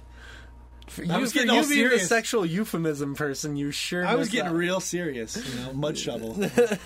um, but I, I, yeah, Shovel Knight won, and maybe that's because he's brighter and more beloved, I guess. I, yeah, maybe he's just a brighter character, which would probably fit better. But I feel like Hollow Knight has so many more abilities that would make more sense in a Hollow Knight or in a uh, Super Smash game. But what do you mean? Explain yourself. Well, Shovel Knight has like two or three moves, really. At at the end of the day, Shovel Knight does. You, you smash, but you can smash people with your shovel. Right, right. But Hollow Knight, like he, he's fighting with his nail, and he can actually shoot like it's a nail. Or, yeah, it's a nail, oh, okay. and they can shoot like aura out. He has like a really long dash that you could use as an attack. He can like shoot upwards. Like all the movements in Smash actually would fit his playing style in his game would actually fit really well in yeah. uh, Super Smash. They could they could uh, put that the soul meter in there in some manner too, because they have a lot of characters that can heal themselves based off of you know different abilities and stuff. So that like yeah, I think it would work really well. Does right. he float around? Is he a floater? He has an ability that allows him to jump up, and he ha- like sprouts like wings. Mm-hmm. Yeah, it, it just he it falls would be really fairly cool. fast. He'd probably be probably one of the medium right. Medium uh, if not fast fallers. He's not like super floaty or anything. No not super floaty. I think both of them are awesome choices. I just mm-hmm. i see with the abilities just judging off that hollow knight's abilities would more fit the game but both well, of them would well what awesome. they would do is something like Shovel Knight is they'd have a move where he bounces on his shovel, like Sonic sort of bounces on his spring. Yeah. They'd probably have a move where he do, he counters with his because some of the characters like King K. Rool, he'll go and he can he tightens up and he can counter attack. So I assume he's a defensive person, so he have some sort of defensive move. That's true. You know what I mean? He could always like actually like uh, Shield Knight could just I think that it's who. Oh, is that the black one? The cool th- that's like his like his partner in crime, if I'm remembering oh, correctly. Oh man, Shield she, Knight. he so... could bounce off of her and then get back onto the onto the arena something like that. because they like at the last fight they do assist each other. So it'd be cool. Now we really do sound like dweebs. I really wish that the. I it makes me sad when I look at this because they're they're on Nintendo. I the only my only bara- per, fuck my only barometer is that the character has to be playable on a Nintendo console. Um, for this, and so I think they both fit. It's kind of kind of makes me sad they have duplicates in the game, like five players that like um like two like uh two characters that play too similarly. I, think thi- that's yeah. I just I think both of them. Well, I think Hollow Knight would be a little bit more unique, and I mean he just got that game just got put on the Switch recently. Mm-hmm. You know, e- either of them are good choices. yeah. Either of them are good choices in my Fish, who'd you vote for? I went with Shovel Knight. Oh, That's fair. That's fair. You didn't play Hollow Knight, so I can Yeah, understand that. exactly. Yeah, and I'm pretty sure, like, yeah, Hollow or not uh, Shovel Knight. Yeah, for to me at least, he's a little bit more iconic. He's a little bit more easier to pick out. Yeah, yeah, Um, um, yeah. that makes sense. I, yeah. I mean that Shovel Knight art. I mean, come on. It is beautiful, and I mean, if you're talking in terms of an iconic character, I don't think Hollow Knight is as iconic. But I Not yet. Not yet. Maybe one day. I hope so. There is a sequel coming. I mean, you thought the character on Josh's shirt was Hollow Knight, and so I did not, motherfucker. now I'm getting defensive. Uh, that's my stupid sound. All right, so maybe we'll do some more polls down the road. Me and Shea were talking about it before the podcast. He's trying to steal one of my polls. He's trying to steal it for the Patreon page, which is cool because if you're one of our Patreon donors, they have exclusive polls up there right now. Like uh, there's a documentary me and Shea are going to work on briefly while he's here uh, to put up that people voted on, right? That's right. So this week's poll on the Patreon was actually um, sprouted from an idea that I had. Like since Morgan and I um, are going to be hanging out next week, we're going to do some VR stuff. I was like, well, why don't we make some content for the Patreon, for just the Instagram, and then um, just for everything. So one of the things we're going to be doing for the Patreon, um, any anybody who donates to the Patreon, is we're actually going to make just like a, a mini documentary. Uh, it's not going to be very long, and we're just going to talk about kind of like the history of the podcast and like just like the chronological timeline of where we where we've started to now and like all the highs and lows of the podcast. It'll just be like a little fun behind the scenes stuff that um I don't think a lot of people know about. So it'll be really interesting to kind of delve into that. So And it's only for Patreon that's right. um, supporters. You can only watch that if you're a supporter of a certain tier. We haven't decided what tier yet. I think we should just give it to all of them, but that's something we can discuss later. Well, so yeah, we're putting a lot of work into that thing. eh? yeah, that's true. But remember, patreon.com slash sword trump if you dig what we do. Um, so I want to end the show with um, Sekiro. Uh, talk. So, You're gonna end oh, the show? Josh is no. I want. No, we're not ending the show. I'm just saying I that's, want. that's what my hand was up for. I'm like, end. No, Right. no, I, I'm not ending the show. I just said I want to end the show with Sekiro. Oh, okay. Um, so that's why I'm delaying. Oh, okay. That's that topic. That last poll. Okay. Um, there is uh, well, first and foremost, as you as you hear Shea, um, it's important that you put your hands around this wonderful mug that I have. Yeah, the one that still has blood in it from last week. I haven't cleaned it out. It's not blood. I'm telling you, it's not blood. It's, What is it? Uh, Let's talk about the mug. It doesn't matter. okay. he's, he's really fixated on the blood. Um, Yeah. But you know, our friends at at Sassy D merch, Fish actually did a really nice promo this week where he was showing off his Sassy D socks that he got on their Instagram page. So they make merchandise. Yeah, they. I from what I've seen, um, I've seen some stuff. They make socks. They make mugs. Um, unfortunately, they don't make condoms. But you know, if you, the listener, request them, they might make some sassy D condoms. Sassy, you can imagine an electric Pikachu on a condom? That would be amazing. That would be amazing. Uh, You know, like a phallic shape on your phallic shape. Well, that's yeah, like forms to the yeah, yeah, exactly. It's like it's like a form of inception with your penis. well, and then yeah, until you go inside of another phallic shape, which is very difficult. You know, Sassy D merch has everything you need. at their website. You know, if you need mugs to drink out of, like it looks like you want to drink out of the tip of a penis, they got you covered with many, many characters. Well, but Shea, I'm confused. You you mentioned penises left and right here.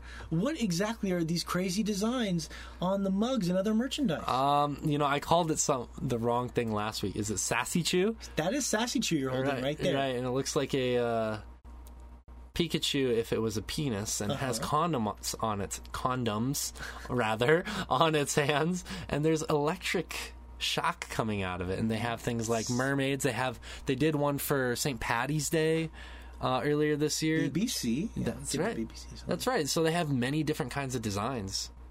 You know, and many different characters. They're constantly working on characters. And they chose to sponsor us, which is pretty cool. that is Pretty awesome. cool. So head on over if you're listening to podcasts. Go to Instagram. Go to at SassyDMerch or SassyDicks.com. There you go. And if you want a customizable thing, just ask them. You never know.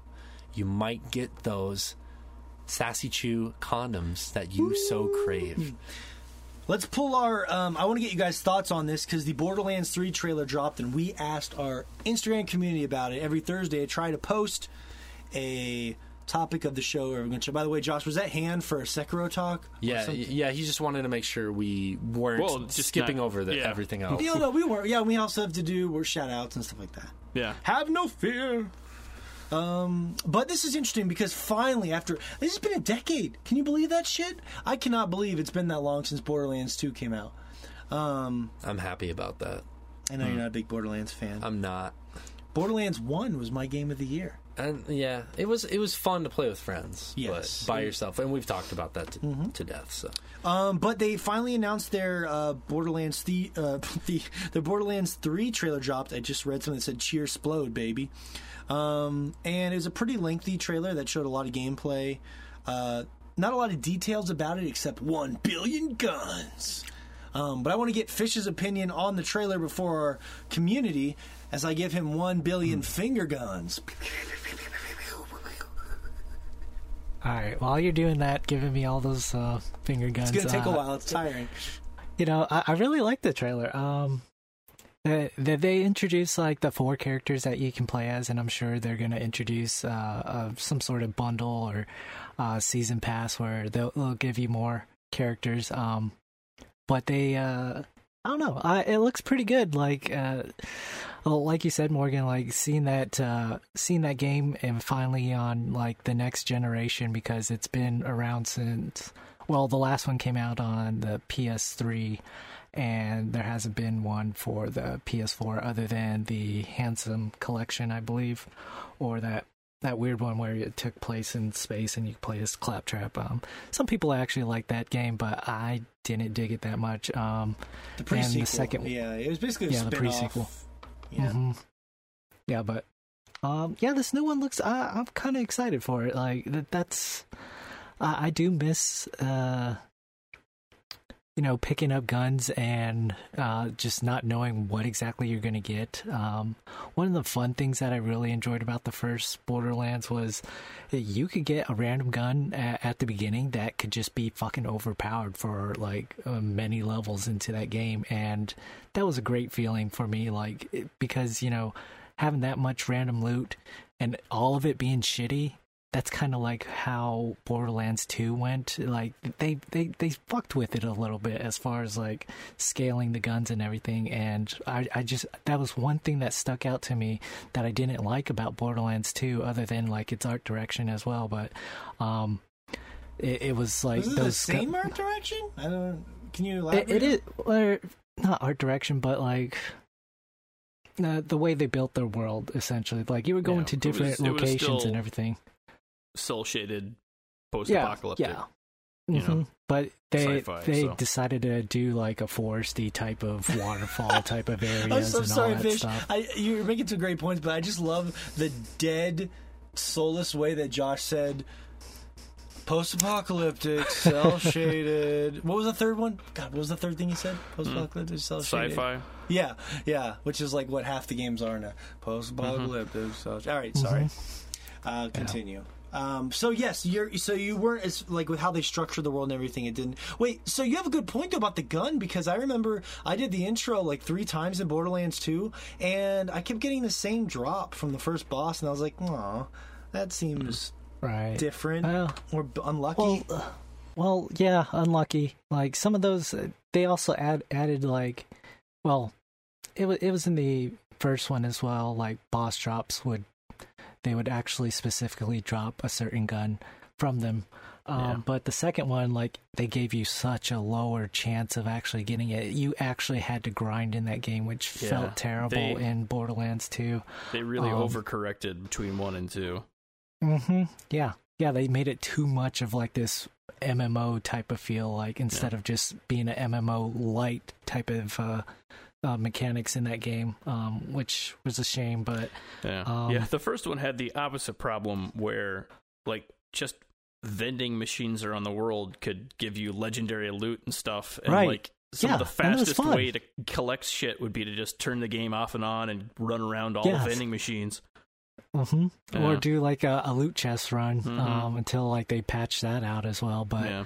um, yeah, it. it uh, the the first one definitely like I, I enjoyed the hell out of that game. And like like Shea said like it's only fun playing with somebody else. Like playing that game alone like it gets real lonely and kind of repetitive grindy and just doesn't feel that great. Um, when you have that team aspect in that game that's when you know uh, it, it starts to shine. Because you know Mhm. there there are four specific different types of characters that you could play as. And like seeing like your your friend picking uh, another character of their liking and um, kind of synergizing their abilities together is part of the fun in that game, I think. Um, but um, yeah, the, uh, the the trailer for three looks pretty cool. I mean, the, it looks like they showed the bad guys. I'm pretty sure it was like that white hair girl and that black haired guy. Um, it seemed kind of generic, but I'm curious to I see thought it was a how. white-haired guy and a black-haired girl.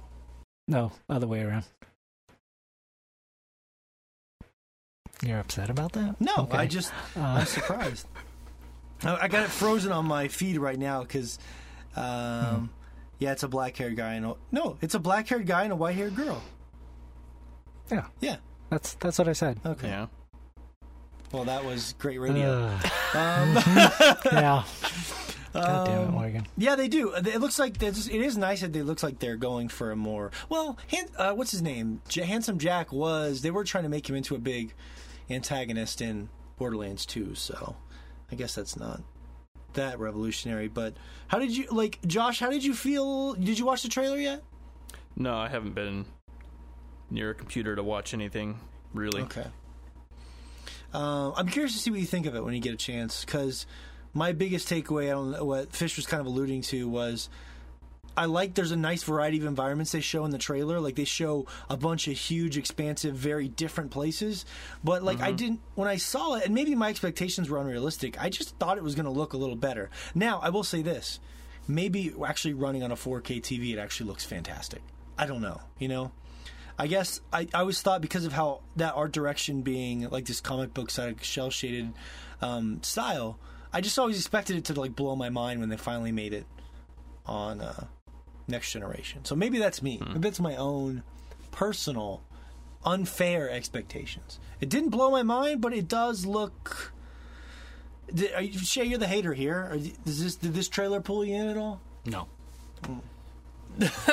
I'm sorry. No. all right, that's all. all, from Shea. Lit- Nah, it, it just looks. It looks kind of like, um, to me like Rage in a way. So I feel like these games have coincided with each other during their releases. I don't. I'm not saying that like one is coming after the other or one's mimicking the other per se. Just it, it, apocalyptic science fiction. really, really, you know, like Yeah, Rage was trying to do the whole like ultra realistic thing when the first one came out, at least Yeah. as far as anything Yes. else at the time. It was, yeah. Um, it just, I just hope that like because I think we we have come out of the uh, popularity of the post-apocalyptic world. The reason why I still get so excited for Fallout because it's Fallout, but um, outside of that, like I'm I'm actually kind of getting bored of like this particular scenario of post-apocalyptia is like the Mad Max style world.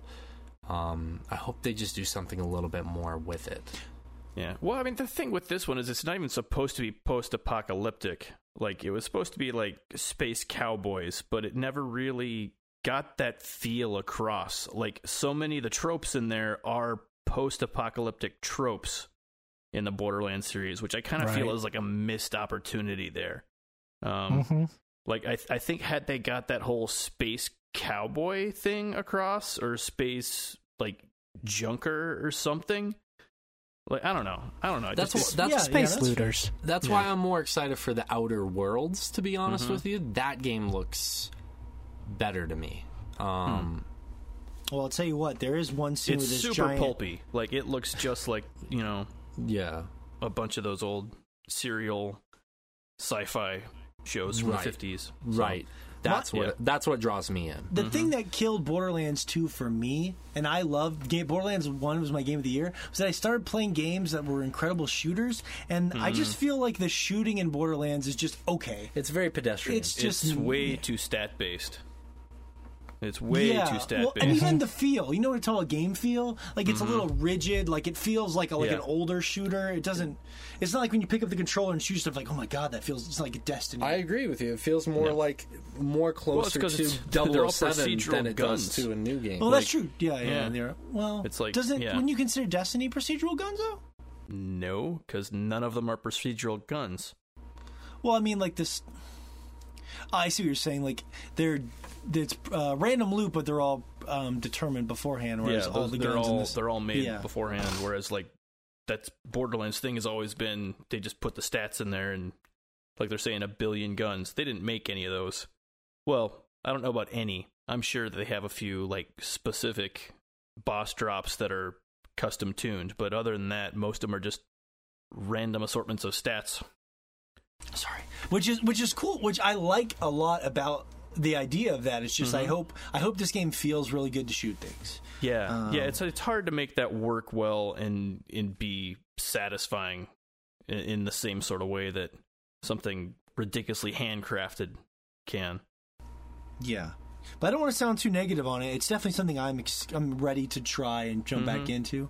Yeah, Um, I guess I guess other than that, I think the the biggest thing is going to be some sort of cross play, so we can finally play that together again. Because I think that's yeah, yeah. that's That that's kind of awesome, what yeah. two was missing for us a lot. Because we played one together, and then two we never really had a good chance to, you know, sink any time into as a group. Well, Fish played it a lot with his ex-wife, and that's why it meant a lot to him. But you're Mm-hmm. right. Like we, but we have to really go out of our way to play it on the same system, or we're gonna miss. Like the first one made up for the feel of the guns, I think, based off premise and being Yeah. all new and fresh, and then playing with friends, and doing it for the first time. So. Mm-hmm. Yeah, I agree. But a lot of people love. Bor- I got some uh, hot takes here. I want to give our listeners uh, a chance to sound off because they may disagree with us. Shea, suck this. Billy underscore Dottie says Borderlands 2 is the greatest looter shooter of all time, in my opinion.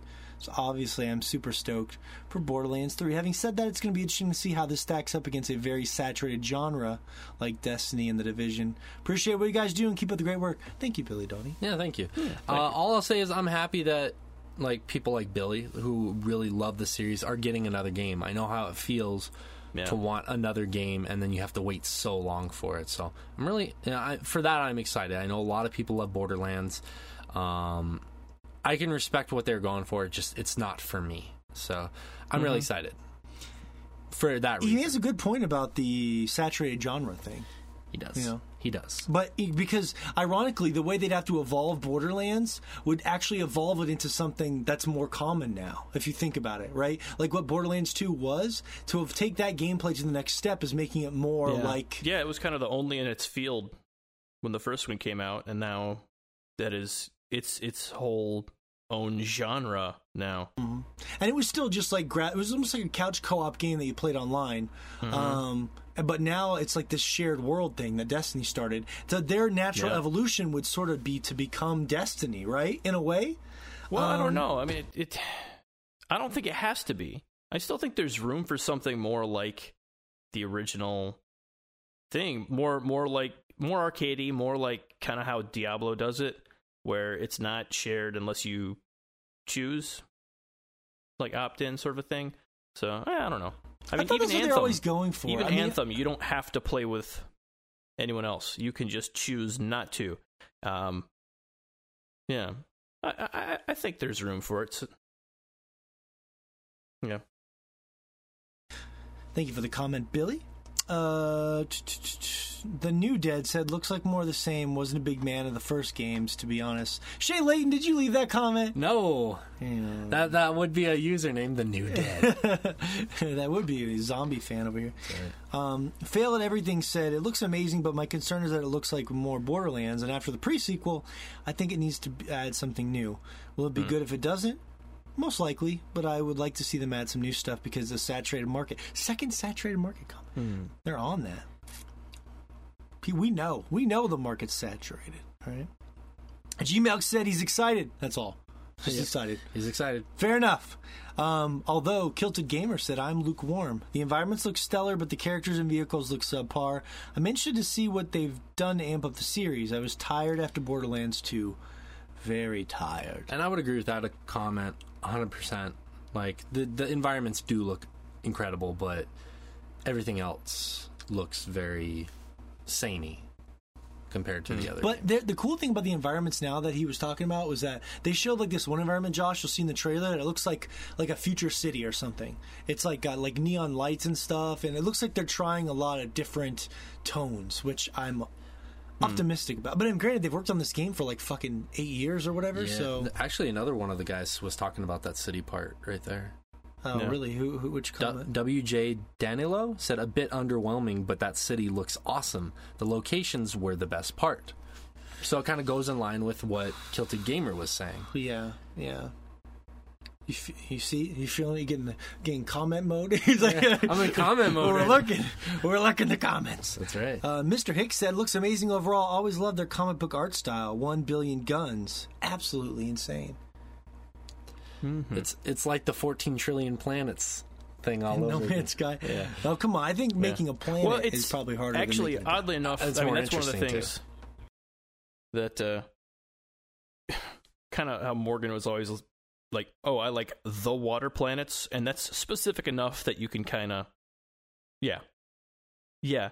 Um, it's the same sort of thing in Borderlands with uh, the gun manufacturers because, like, it's it's all randomly picked stats and stuff, but like specific stat weights go to each different manufacturer in there, which is always kind of cool because you end up kind of picking one that matches your style. Like some of them will be like really heavy hitting, or some of them will be more uh, like higher rate of fire, bigger magazines and stuff. Um, so you'll you'll find something that kind of fits you, and it makes it easier to sort through all that loot as you Yeah. uh, as you get it all. That's a good, that's a good point. Yeah. Yeah, that's fair. You know, it's kind of funny. I don't know if Instagram did this or these three just magically planned this, but Paradigm Dreams, Paradigm Dream said hype levels are so high right now. Daniel of DC said literally made me jump straight into replaying 2 and this pre-sequel. I'm hype as hell. And Eric.o said hype is into the stratosphere. So they're hmm. all about the hype, train. Hype! We got some hype, man! They are Hype. into the hype train. That's true. Yeah, I- I'm definitely looking love a good forward to it just because I, I, I think, I think they can do a, good- a good job with it. So I do. I think. Yeah.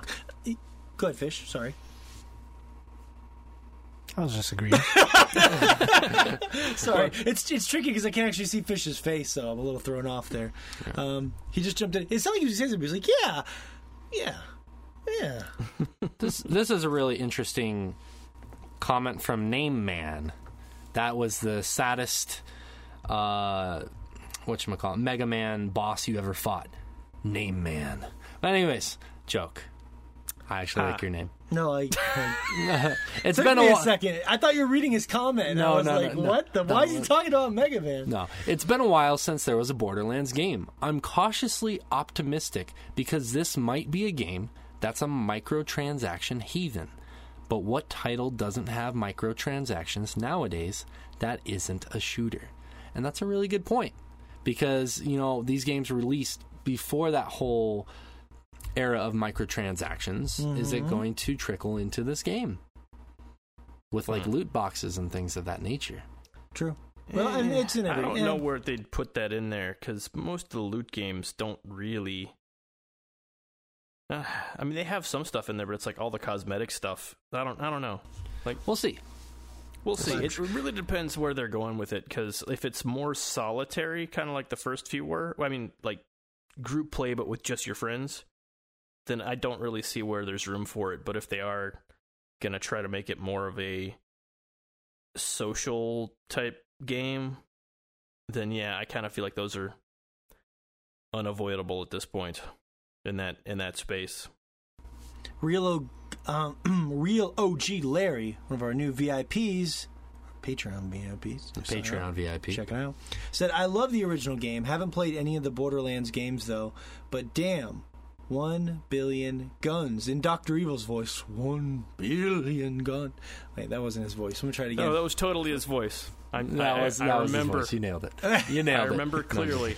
Shut up. You know, it's it's kind of interesting that he said that because it kind of pairs well with this very very long oh, comment from yeah. Cario dude. A billion might sound impressive, but let's look at Borderlands 2. Six types of weapons, four rarity levels. Two rarities can be unique, so that's six levels of rarity. Now we're at 36 weapons. I'm not calculating this math, so I'm just going to trust him because that's how the internet works. This is an impressive comment. This is a Yeah. very impressive comment. Then there are E-Tech, Seraph, and Pearlescent weapons, so that's another 18. We're at 54 weapons. With five elemental effects plus weapons with no elemental effect, we're at 324 weapons. There are eight weapon manufacturers. That's 2,592 weapons. There's an average of 12 prefixes used for each type of gun. So now we're at 31,104 guns. Each type of gun has about 30 This is special effects. insane. This is the best comment I've ever seen. I know. He had to have stolen this from someone. Maybe. Each type of gun has about 30 special effects that can be put on each gun. Up to two different special effects per gun. So now we're at 27,993,600 guns. Now, with a dozen or more titles given to each kind of gun, we're at 335,923,200 guns. After that, you could say each statistic can be different, which technically means two identical guns with only a one digit difference in damage or speed constitutes two separate guns. So, with seven stats on each gun, that's 2.3 billion. So, having over a billion guns is a technicality. We're going to get less than 10 guns with over a billion variations. Sorry for the long comment. That's a, that's a very Listen, Cario dude, you have nothing to be sorry for because that's way more analysis than any one of us would have done, and that's impressive. If he actually did the math and wrote I- that all out yeah, I'm impressed. and If- did not steal that, yeah, and I, I, so basically the short version of what he's trying to say is that he's not impressed by the number. He's not impressed by them swinging their billion gun dick around. and I think that was kind of like a lot of the commentary when No Man's Sky came out. They're toting 14 trillion planets, and people are like, "Well, how many of those are very similar to each other?" And it's like, yeah, you could see that, and it's kind of the same with the guns. Yeah, it, it is a technicality, but I, I would still say a planet's a lot Yeah. more diverse than. right. I agree. I agree. I agree. I'm not slamming No But yes. I'm sure somewhere in that universe you can find ten planets that are like a hue off, but the chances of that person running into those planets is probably low. But I just can't believe you, that that comment is just really impressive. I need to screen cap that and see if I can actually. That's incredible. Thank you, Cario, dude. Yeah. Thank you. Even Josh got an erection, and he's the math genius. So I don't know if that was erection or deflation. Um, it's amazing. I love it. I loved it. Uh, I just can't. I just. I just love it when people throw numbers at me and I have to just accept that they're real. right. I'm not, I ain't no statistician. because I, because like it just seems like he took the time to get it to, or Yeah. got it from somewhere where somebody did. Yeah. I think it's a really good comment to end on. Like, that's the best comment we're to read, man. Mm, fine. Well, you've already said it, so now I'm trapped. Even though I was gonna read. Read read more. Read more. Okay. End it on a happy note. Kelly Kelly amateur Eating said- amateur amateuro? Kelly amateur eating said V excited. There we go. That's a positive one. Yeah. Very excited. And what's and Never read a one more. comment from her before, so. And Heather Evenstar. I am so fucking ready. Oh, that turned me on a little bit. Can That's you, 'cause- can you do that again? I am so fucking ready. Oh, Fish gonna have to relieve himself. Thank you everyone who commented. You know, we can't read every comment. We want to make it feel special, um, but we want to include you in the show, and those comments were amazing, based off of a lengthy trailer. That's all speculation and fun. But I will say personally, like Josh said, I think the world is. I'm ready for another Borderlands. I'm ready to give it a shot. It's fair. I'm ready to try it again. Oh wow! So you do care a little bit. You just I care enough to say I'll try it again. Okay. All right. Um, all right, so I want to get some follow up on Sekiro before we talk about our Patreon shout outs. Now, our Patreon um, uh, members who do three or five dollars get a special shout out on the on the podcast when we make that special.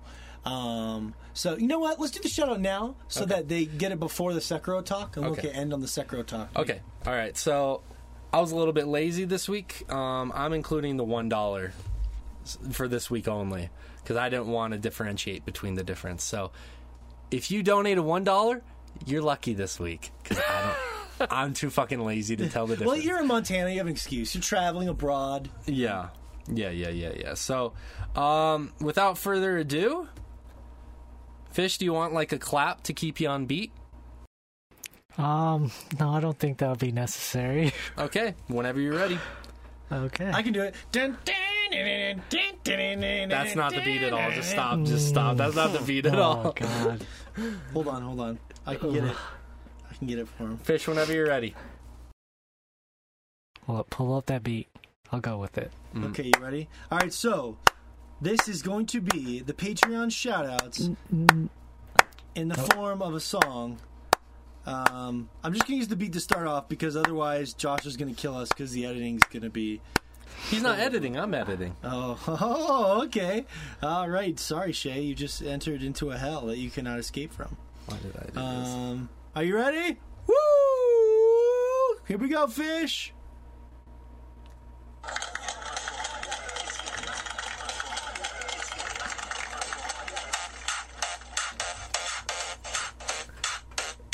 All right.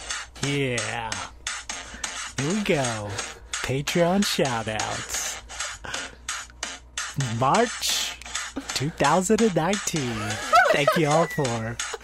Uh, sorry. Keep it together here. All right. A little bit of corn space in my life. A little bit of Daniel Pete. My life. A little bit of Daniel Dub. It's what I like. A little bit of epidemic all night long.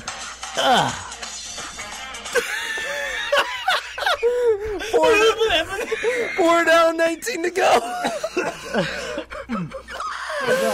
Oh, okay, fish. We say I saved you. You tried.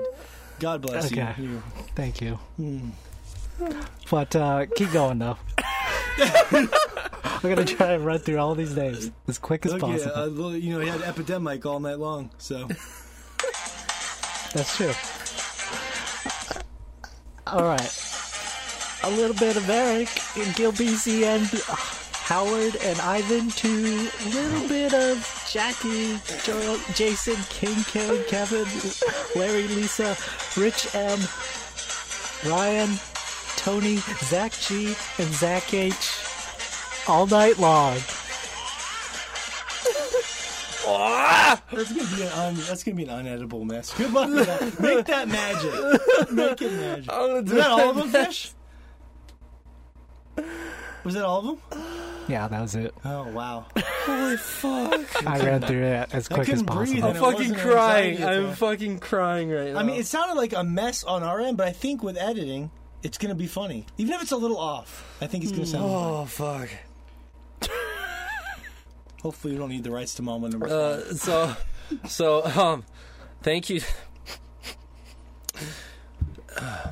Thank you to all of our Patreon donators, whether you are a $1, $5, $3, $5, $20 tier. Um, we want to thank you guys so, so much for supporting us every month and uh, allowing us, predominantly Fish, to embarrass himself every month as we give these shout he does to it for guys. you. He does it for you. You pay for his shame. That's true. and his talent. and we're gonna be paying for that golden minute. All right, so Sekiro is the game everybody's talking about, so it's a fun way to make it the highlight way to end the show, right? Um, that's the, the the goal for me to try and make it fun. Where the end of the podcast isn't like, oh, I'm trailing off. You know what I mean? Make it exciting. Boom. Now, Josh and Fish have had a lot more chance to play than I have.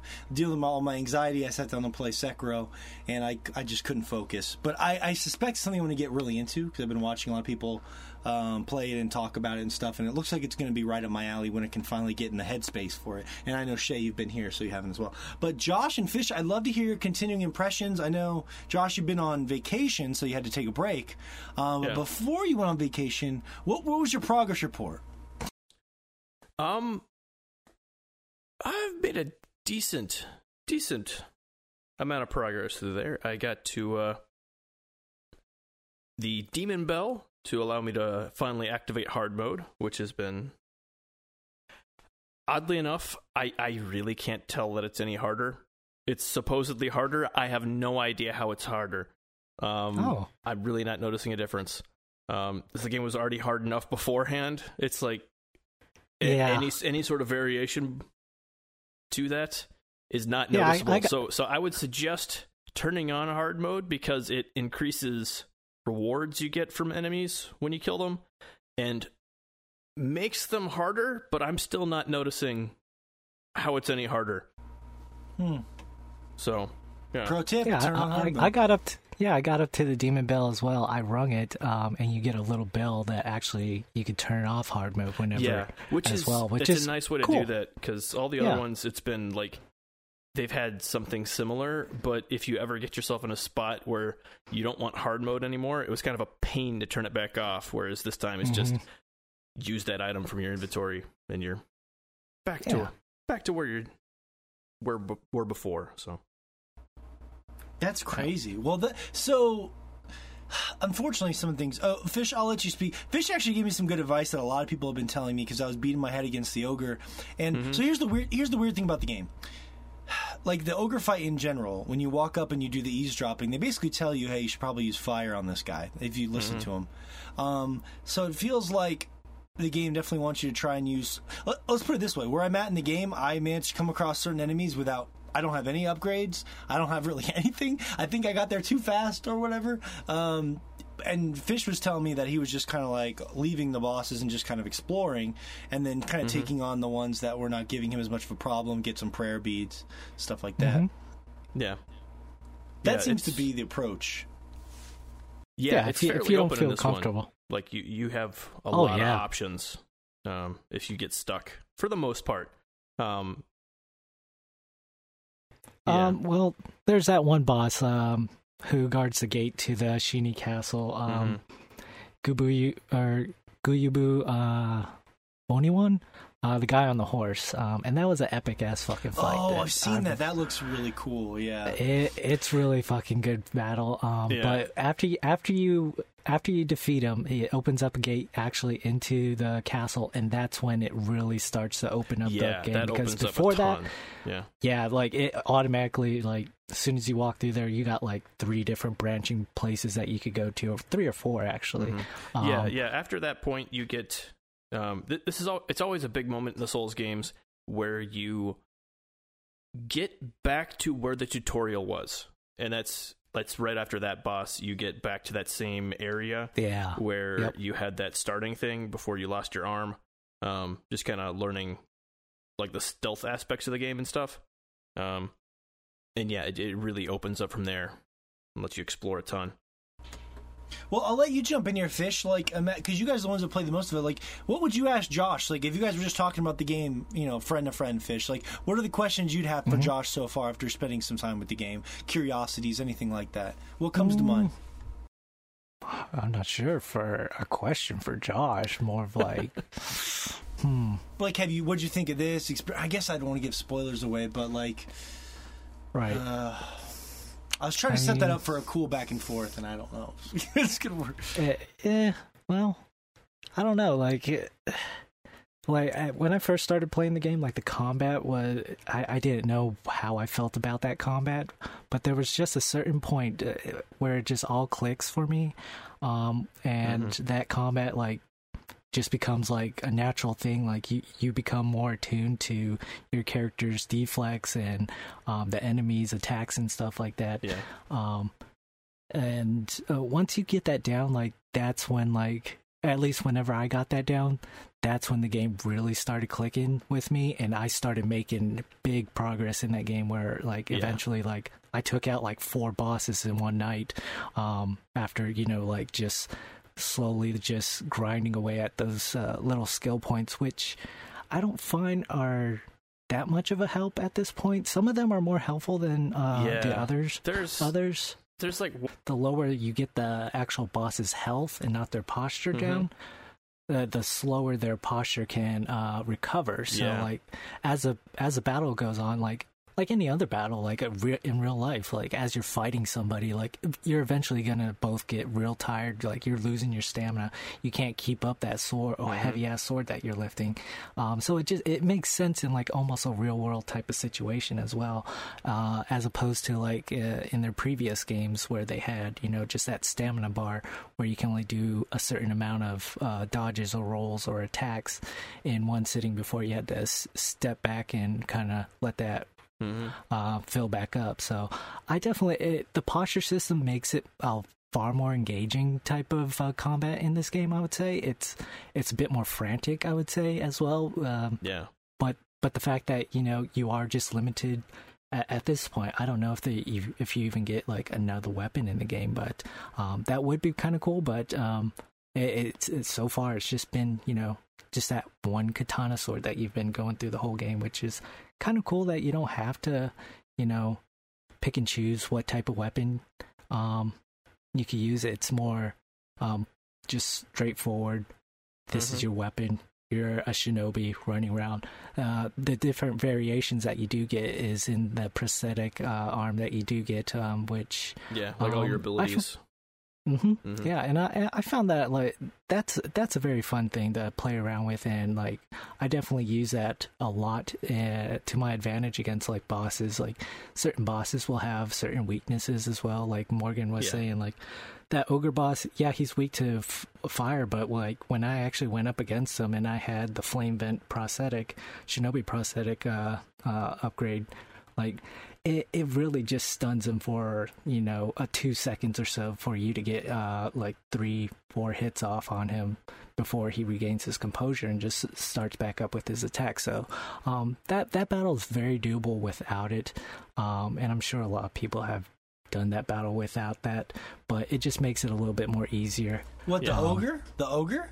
hmm I mean, yeah the chained ogre yeah It, it might be possible, but I'm telling you, it's really fucking difficult. And most people that jumped on the Instagram were like telling me all these crazy strategies, and uh, or they had leveled up quite a bit, and they so they didn't have the fire, but they had already like because you can only upgrade your attack and your HP, right? That's it.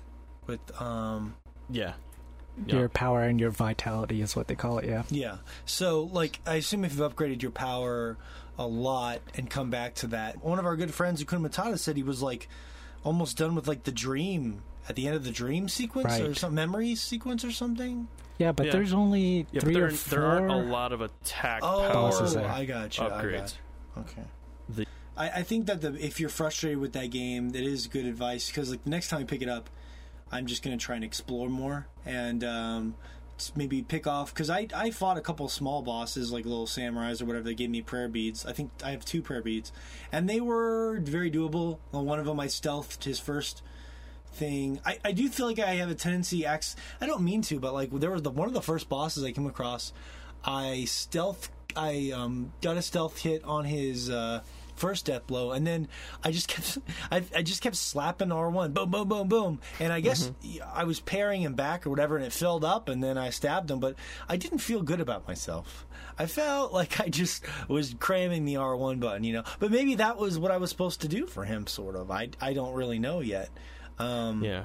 Well, th- that's the thing, though. In this game, like the stealthing is like a big part of this game. I think, um, at least for me, uh, in my playstyle, I always try and open up with like a stealth kill, or see if I can just like stealth kill a whole camp. It's almost like a Yeah. Metal Gear Solid type of feeling to it, where like you're looking around, seeing seeing the enemy movements, where they're facing, and you're keeping note of it, and you're trying to strategically move through a whole camp area or a crowded uh, mob area and just so- slowly pick off each one. Mhm. Um, but also the grappling in this game improves your mobility uh, So to the point where it, ju- Yeah. it feels it feels like you could jump in and out of battle as well. Like Yeah. uh, if anything gets hairy and there's a grapple point nearby, nearby you, like you could quickly get to uh, safety and like save yourself uh, a resurrection or heal up. Um, so I, I definitely like that. There's a a varying degree of how you can encounter or how you want to attack certain enemies and uh, groups of enemies as well. Um, And like that grappling just really feels good. Like they made it to where it, it's almost like unreal how quickly you could grapple. But like as soon as you see a green grapple point as you're grappling, you could grapple to that in midair. You're already grappling to Yeah. the next point, before and you that before feels you land, you can grapple again, which is yes, it, yeah, it really feels fucking satisfying. good. Is Yeah. every boss possible to? Because I looked around for like ten minutes Yeah. on that ogre, and I could not find a, s- uh, a way to get the first death blow. And I think if I could, like a stealth kill. The I think the most challenging thing about that ogre is that there's a guy around the corner on the left who doesn't really like to aggro until you start the boss. Yes, And I think that's hate probably that one of the most challenging things. So, like, uh, oddly enough, I think having a nice noisy fight with another enemy near that cliff to kind of lure down the other guy makes that fight a lot easier. So I you're did. not trying yeah, to fight. That's what I did. Yeah, yeah. yeah, so you're not trying to fight the ogre and another ad at the same time. Believe it or not, Um, I thought the other guy was easy. I don't know what it was. I well, just he's not he- that hard, but he's he's one of the spear guys, so he's pretty fairly long range, and then the ogre Yeah, also is Yep. fairly quick. So the, between the two of them, it's it's it's just a combo. But um, Can you stealth that ogre though? Is it possible? you can get the first hit. Um, yeah. not really like I a don't- stealth kill, but because he's changed up at first, you can close before he has a chance to Yeah. to It break free and, and get a, it- a hit in. It doesn't do that much. I tried it a lot.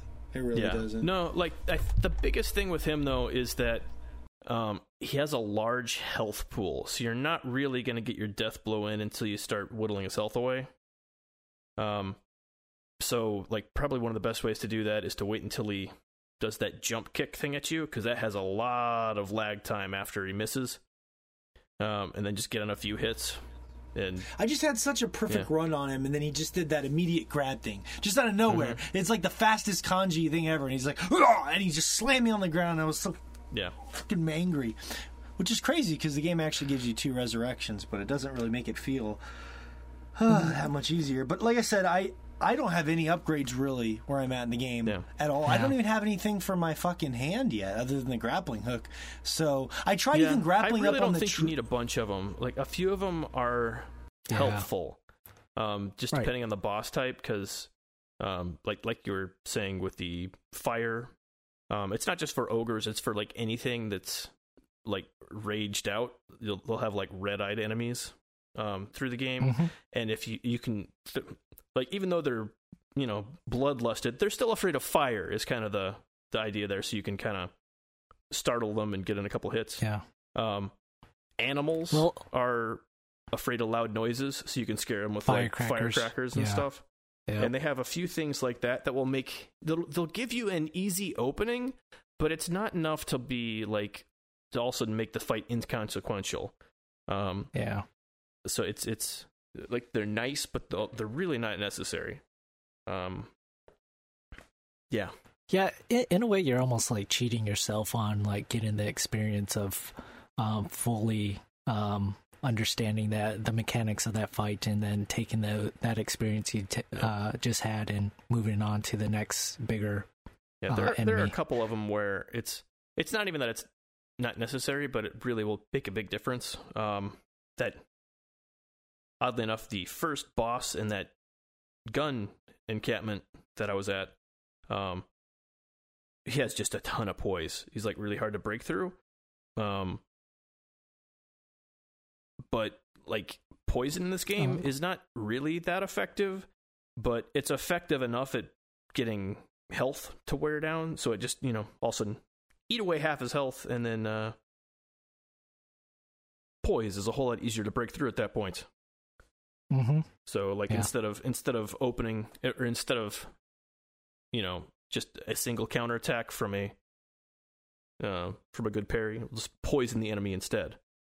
Uh, but mm-hmm. yeah, other other than that, it really, I don't think the items are really that necessary. Um, with with the exception of uh, um, like the shuriken is super useful for just because it's such such a it's a well a it doesn't cost much to use and then b it comes out really fast compared to a lot of other attacks. So if somebody's jumping at you um, for an attack that would otherwise be um unblockable or just like a real pain in the ass to deal with you can just toss out a shuriken and just kind of like knock them out of the sky um, which is really useful um, and the axe is also really useful, and not so much because the enemies are unkillable without them, but there are like shield enemies and enemies with like um helmets and stuff. And, Wooden and, helmets, yeah. Yeah, and just being able to break right through them without having to worry about any of the awkward mechanics of, you know, like it just it really saves time having the axe for those. But a lot of the other ones, I don't really feel like it's strictly necessary. I did kill a lot of chickens with those uh, shurikens. I was, like, mm-hmm. I was just killing chickens left and right with those things. Hmm. Those chickens. My first death in the game was to the chicken. Other other than the uh, the uh, um, like the story based one where you know where you lose your arm and um. But yeah, yeah, that chicken was the first thing that killed me in this game. yeah, I could see it. Mm-hmm. it is cool though that the tension that the stealth adds, and, it be, and because it's this kind of game and it has this weird gravitas of being so difficult. Um, like the stealth kills just feel more like meaningful than a lot of other games. Mm-hmm. Um, even if that's kind of an illusion, but it's not really because every enemy in this game could be the death of you and or cause a problem by luring you into another enemy. So they just feel a lot yeah. more rewarding, which is nice. mm-hmm. Yeah. Uh, I will say also in this game, like the story is uh, a welcome thing, I guess, as far as like it, it's still the story is told kind of still in the same way of uh, from software style, mm-hmm. where like you do get um, a little bit of information from like uh, items and stuff like that, um, and like the the NPCs are kind of cryptic in their in their ways, and you kind of have to slowly figure out what exactly they want. But I think they they made it a little bit more um, yeah. accessible for like a mainer or a more mainstream type of audience. Um, and uh, they, they, it's it's it's a little bit more cinematic in that in that regard. Like uh, I feel like um, like the sculptor, um, like like Emma, the lady who gives you that uh, mm-hmm. little gourd seed deal that replenishes yeah. replenishes your health. Like, yeah, it's it's interesting. They don't feel like the ridiculously cryptic, like mm-hmm. just everything I say will be vague type thing, which is good. It feels like they're actual characters who are, you know, kind of yeah. interacting with you there in the world. Um, but not all of them are. Like you still meet some vague motherfuckers over there who just like yeah. Like you know aren't going to give you a straight answer for anything. yeah, and that that that's definitely the From Software's sticking out, and I, I enjoy that because I mean that's kind of core to how they've always uh, yeah. uh, dealt with you know certain NPCs like that who had like kind of straightforward type of thing, but yeah. didn't necessarily want to make it seem like it was straightforward what you had to do. Mm-hmm. Um, but yeah, the the the fact that you, you don't create a character, so the the character actually uh, that you're playing as has a voice and like he has a actual role in the story. He's just not like some guy there who showed mm-hmm. up and is like, "Oh, I'm gonna start fucking slaying some demons and shit like that." Uh, it, he's a actual guy with a motive, and um, yeah. he's out for revenge. And so it, it, it's kind of nice, you know, having like this uh, more fleshed out type of story in a From Software game. Um, and uh, combine that with uh, that awesome gameplay, like uh, I, I found myself just playing this game much like Bloodborne, like you know, hours and hours at a time, yeah. and like uh, either making headway or just beating my head up against the wall like mm-hmm. any other From Software game. But um, yeah, that story definitely uh, alleviates that a little bit as you uh, get rewarded with more of a story element and seeing where exactly it's going to conclude. Mm-hmm. Cool. Well, the uh, poll I did, the rage of playing Sekiro, basically a slider to dictate how angry people are getting playing this game, and the slider fell after all the voting between right between my phone, closer to my girlfriend or boyfriend is cheating on me, um, and a little farther from my phone battery dies at the worst possible time. So I apparently Sekiro is only as rageful as your uh, significant other fucking somebody else. Oh, hmm. that's terrible. you know, there are the best of times, and then there are the worst of times. Anything else? That's it. That's it. That's well, this was hopefully a best of times. Thanks for being here, Shea, in the flesh. Uh, it's been fun. Thank you, Josh, for broadcasting, making it work from your hotel. Um, I'm going to thank myself for being here despite having a panic attack. Yeah. Uh, I'm going to thank Fish for being here. Yeah, and that uh, amazing, uh, amazing Patreon shout out. that was so good. You're welcome. You're that welcome. was he. That, he got. it really was great. It was. Um, that's going to do it. It's been a fun show. I'll tag anyone whose comment we used. Again, patreon.com slash swordchomp. Our side podcast, In the Blood, and Evoking the Sublime. They're on the Instagram feed and the save stories if you want to check those out. That's going to do it. We'll be back next week, probably back in our normal locations, I guess. Um, and uh, it'll be fun. So it's been crazy. Thanks for joining us for the shitstorm, right? We weathered the shitstorm. We have weathered the Doppler radar is no longer showing those brown splotches that I was. It is showing clear toilety skies. Mm-hmm. Toilety skies. Okay. That's right. there's, there's no leftover corn uh, floating in the. I need to. Let's. I'm going to end this before it gets worse. Let's get out of here. Thanks for listening to the show. We'll see you next week. Little bit of Monica.